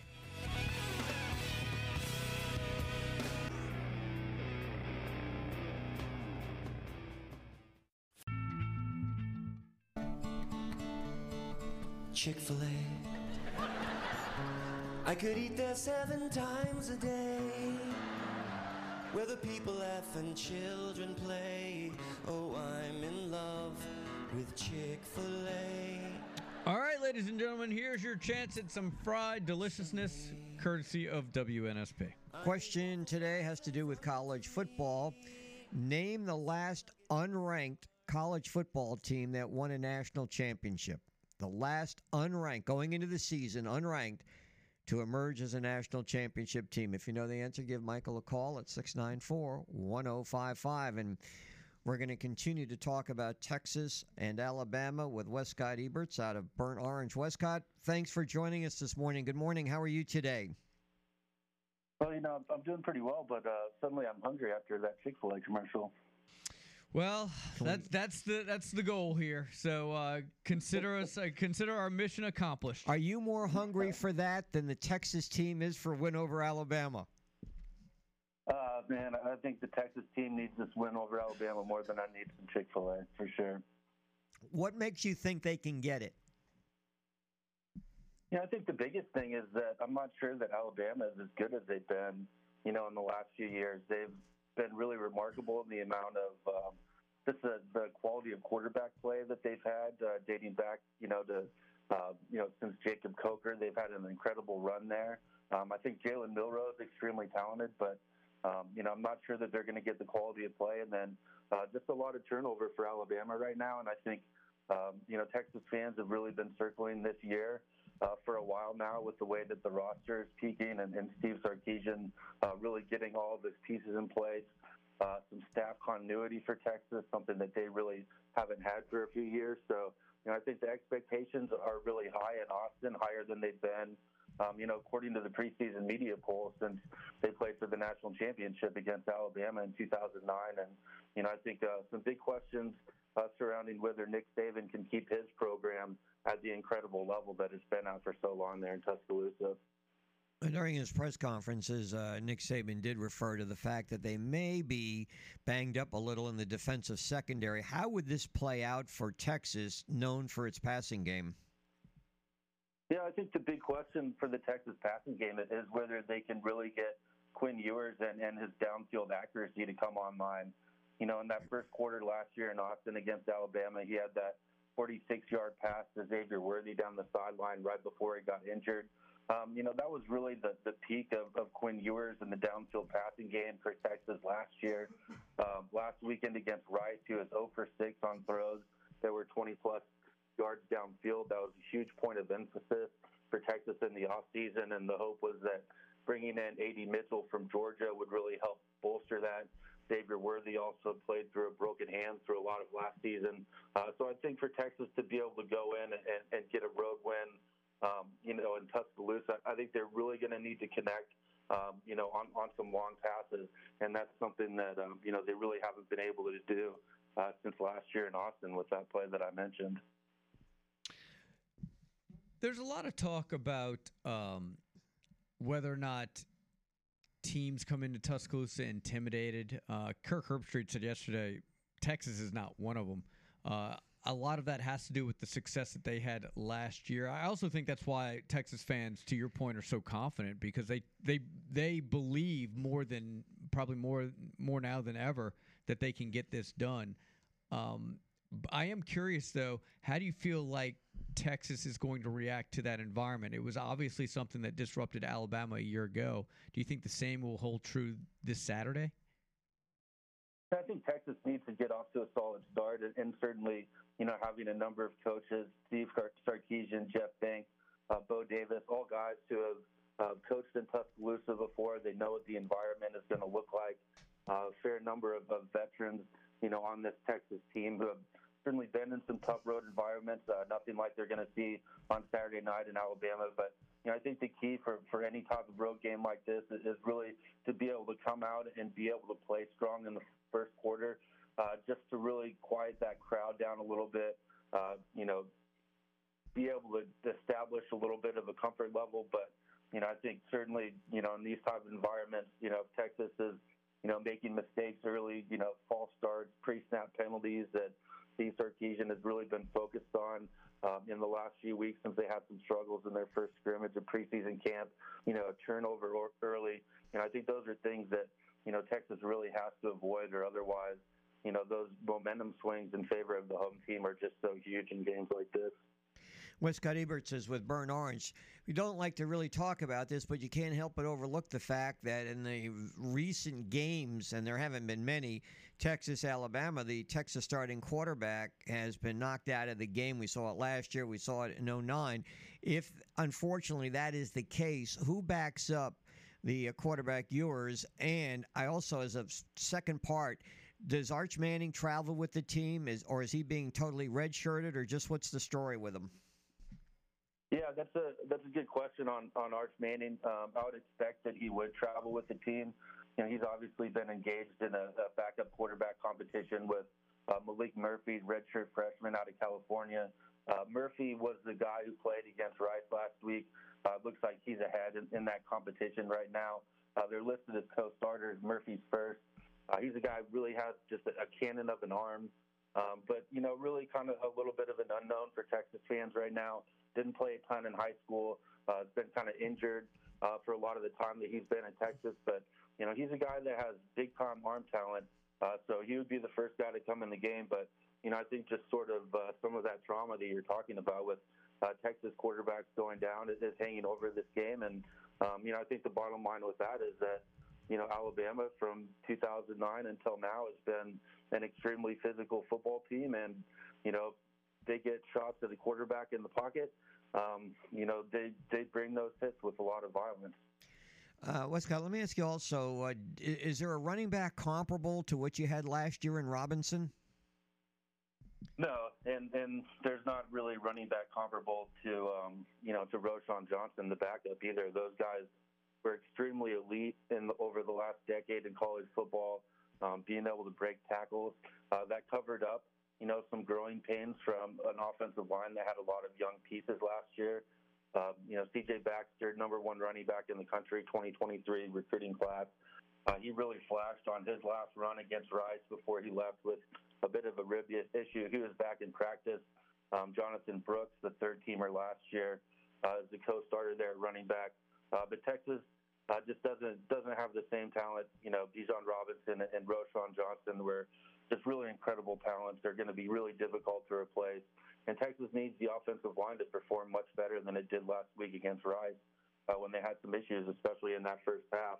You know, against a, a tough Alabama front, and you know they're really going to have to rely on the offensive line to create some holes for those running backs because those running backs aren't going to be able to break tackles like the two guys that they had in the backfield last year for Texas. All right, on the other side of the ball, the defense, uh, and, and any concerns you have with Milroe quarterbacking Alabama against the Texas defense?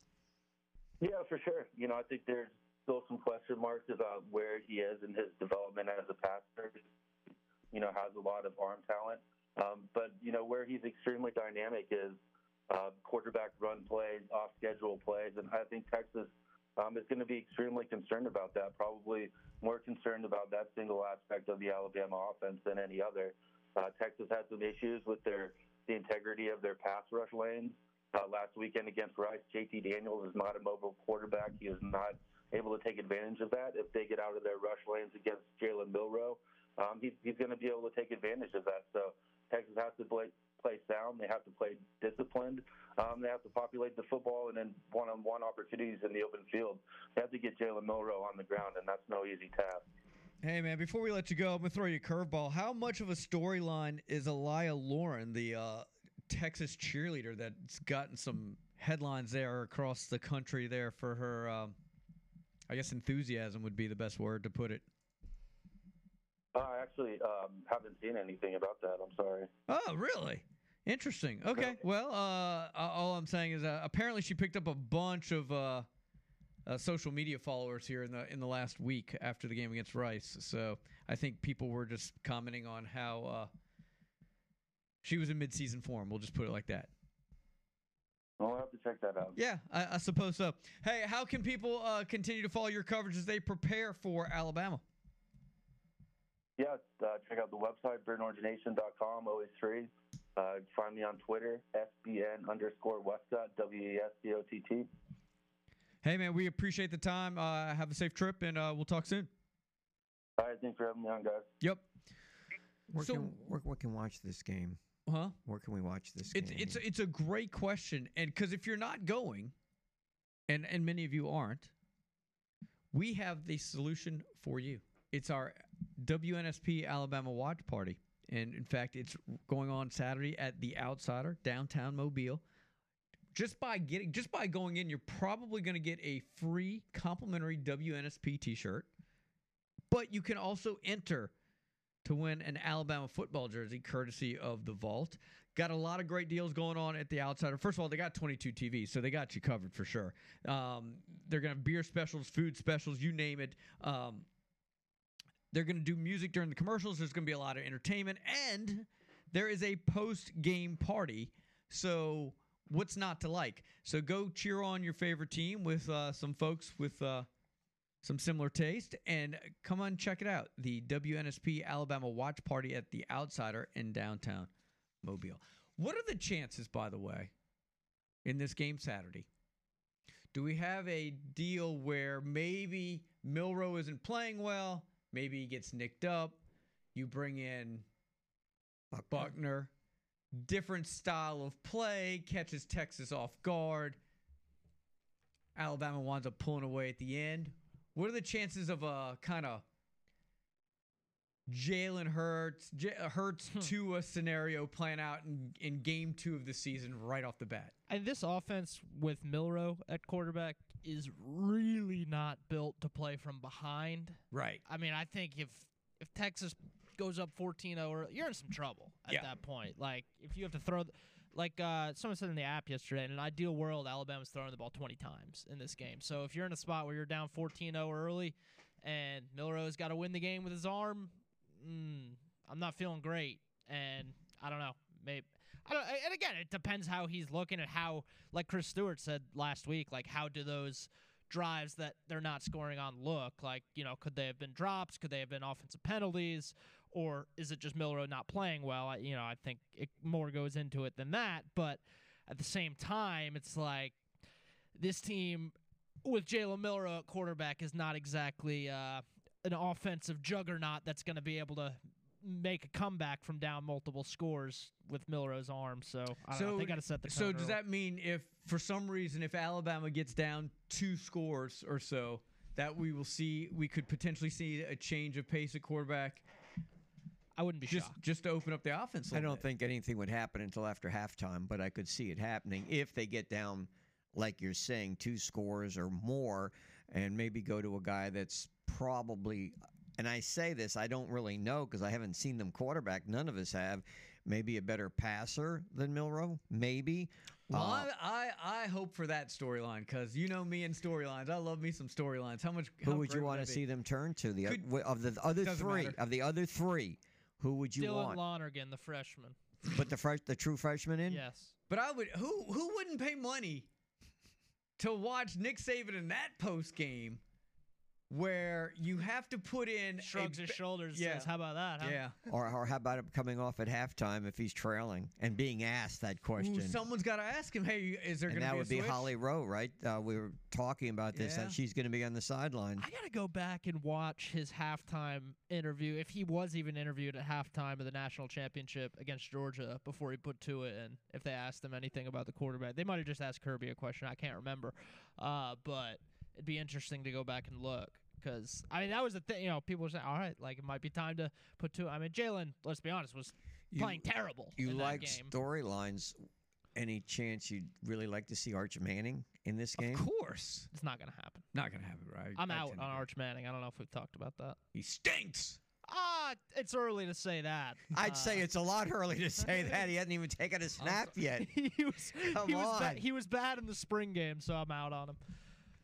Boy, it doesn't take much to get on your bad Gross side. Gross mechanics and a noodle arm. Uh, I'm out on the kid. God, I can imagine when you leave the show, that Shirvanian stinks. He blew the name. Oh, he doesn't wait till he leaves. Oh, he does it No, during the that- show. That's Oh, kind of what we talked about at the break. I gotcha. Okay, that's fair enough. Uh, all right, let's That's the youth of today. No respect Arch will transfer before he starts a game at Texas. to where I don't know. Wherever. coastal coastal Carolina Probably. because they're losing their quarterback. Yeah, probably. Uh, what better place than the great fine city of Mobile? Yeah. So how about we take we take Arch here? I'll put in a good word for him. We'll I don't see know. You just called him a kid with a noodle arm. I'm not, that's, that's not exactly well, a. Carter has a cannon, but I, I- we, we'll take. a- I'll put in. I'll put in a word for Arch. Wouldn't it be something if he, if in fact that ever happened, he transferred back to his home city, Tulane? Ooh, that'd be something. I mean, as far as a storyline.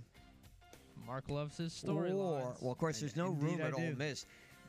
They got what three or four quarterbacks at Ole Miss. There's no room for them. All right, one final segment. Stay with us. The opening kickoff.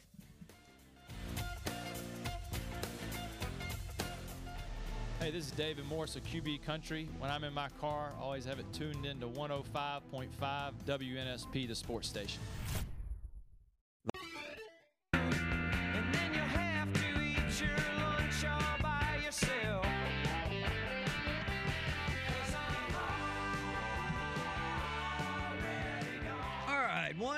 Segment from the studio this week. That's right. Tomorrow we are on the road. We're gassing up Air Sports One for the Dr. Christopher Monarchs High School game day. We are headed to uh, Vigor High School. How about that? We're going to be out at Vigor for the very, very first time. Uh, they're off to a good start. Uh, we're going to be. I, I, well, we'll find out later. We may be positioned near the new stadium. They had their first game there. They're playing Citronelle tomorrow night. We're going to be talking to one of my favorites, KJ May. Remember him at Murphy? He's been on the show. A former Patriot. How about that? Former Patriot. I'm waiting. What's that? a, a former New England Patriot, KJ May, is going to be on the show. He's the offensive coordinator for the Vigor Wolves. Uh, played his football at Murphy and then Minnesota, and had quite a career. And then he got in a little bit with. Uh, we'll talk to him about that later on in the show. After we talk to uh, Coach Cook, a couple of the players, one is already uh, committed to South Alabama. Uh, the Pro Football Hall of Famer himself, probably Vigor's most famous alum, or certainly right. He has. He'd have to be. He's Pro Football Hall of Famer. Robert Brazile's going to join us, and then Mark and I and those available will be talking about the games to be played on Saturday. Mark, as you can see, not much of a college football schedule leading into Saturday, not like it was last week. I think that has something to do with the pro football game tonight. Murray State and Louisville, I think, is the only game. And then tomorrow it's like Illinois and Kansas, but obviously a whole bunch of games to talk about, namely Texas and Alabama on uh, Saturday. And we'll be uh, dissecting that game for our listeners. Yep. I'm actually uh the obviously Texas, Alabama. I'm curious about Colorado, Nebraska for obvious reasons. I really like that Ole Miss Tulane game, and then um the cur- uh, curiosity is going to keep me up all night watching Auburn and Cal. I hope I can stay up all night. Would you call me just to wake me up, just I in will- case? I will call you, Lee. Mike. You'll do that for me. Yes, I will. I appreciate that because I, I usually don't do well on those 9:30, 10 o'clock games. I, really I can't don't. remember the last 9:30 game where I'm like I'm going to sit here and like I want to watch that game. Like I, I don't even. I'm not even Well, talking about sitting through it. I, I don't remember the last time I said, "Oh, they don't start till 9:30." I'm having to make a note. That's always if you go back in history, that's always been the knock on the Pac-12. You want me to call you at halftime or Uh, the first kickoff? quarter. How about the first quarter? Make sure You make should- sure you're awake. Dude, just dial like every three minutes. yeah. Just call it. So that's always been the knock against the Pac-12 because nobody's up to watch these games and wondering, well, how come nobody really votes for these teams and so forth? Because we none of us really stay up that late to watch these games. Yeah, we will though for Auburn. All right, Lee. It's prediction time. Give me a score. Alabama, Texas. All right, and this may change tomorrow. That's fine. All right, Uh, it We're will change tomorrow, It- it mostly could- because could he- he change tomorrow. remember. We're going to go with 34-24 Alabama. All right. Covering covering the the spread. What is still seven? So I'm safe to throw everything on the spread? No, no, no, no. Don't do that. Don't blame me. what about you? What do you got? On your score. 31 to 20. No. 31 to 17. Oh, so you, you're they're covering. Mark, you okay with that covering, or you think it's gonna be closer? stink. It stinks. Both of our scores stink. What was your score? I wouldn't even listen. 35. I know you hardly ever do. 34-24. 34 24. I went by 10. He's got basically the same thing. 11, 12 God, point. I'm really flipping back and forth. Don't do that. Stick with you. I'll tell you what, gun. if Texas wins, it's not going to be close. If Texas wins, it's because they're better and Oh, they're I, win by oh, I don't, I don't agree with that at all. If Texas wins, it's going to be very close. Mm. You can't go to Bryant Denny Stadium and come away with a huge win over Alabama. I don't know. We'll see. Have you ever been to Bryant Denny? Now, I will tell you this: I did one time years ago, long before Saban. You went one time? where they got blown Oh, out. okay, okay, Where they got blown out. I've only seen one loss. Okay, LSU. We went up there. It was a group of us. We went up there and saw LSU beat Alabama. I believe the score was something like twenty-eight to nothing or twenty-eight to seven. Mm, Now this was before your time, Michael. yes. I've seen one loss in Bryant Denny Stadium. That was LSU 2019.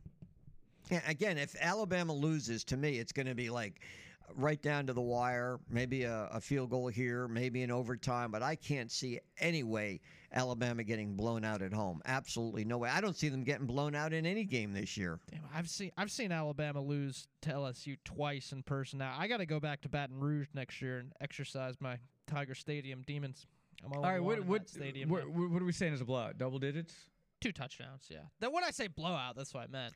Two touchdowns, more than 10, let's say. More than 10. Okay, and when I consider a blowout, you're out of it in the fourth quarter. Yes. Much like Clemson was late in that. That's what I look at. That even though that score looked lopsided, Clemson still had a chance until that final touchdown. So I'm saying in the last what, six, seven, eight minutes of a game, you have no chance. Make sure you ask me again tomorrow, but uh, yeah, I'll go Bama by two touchdowns right now.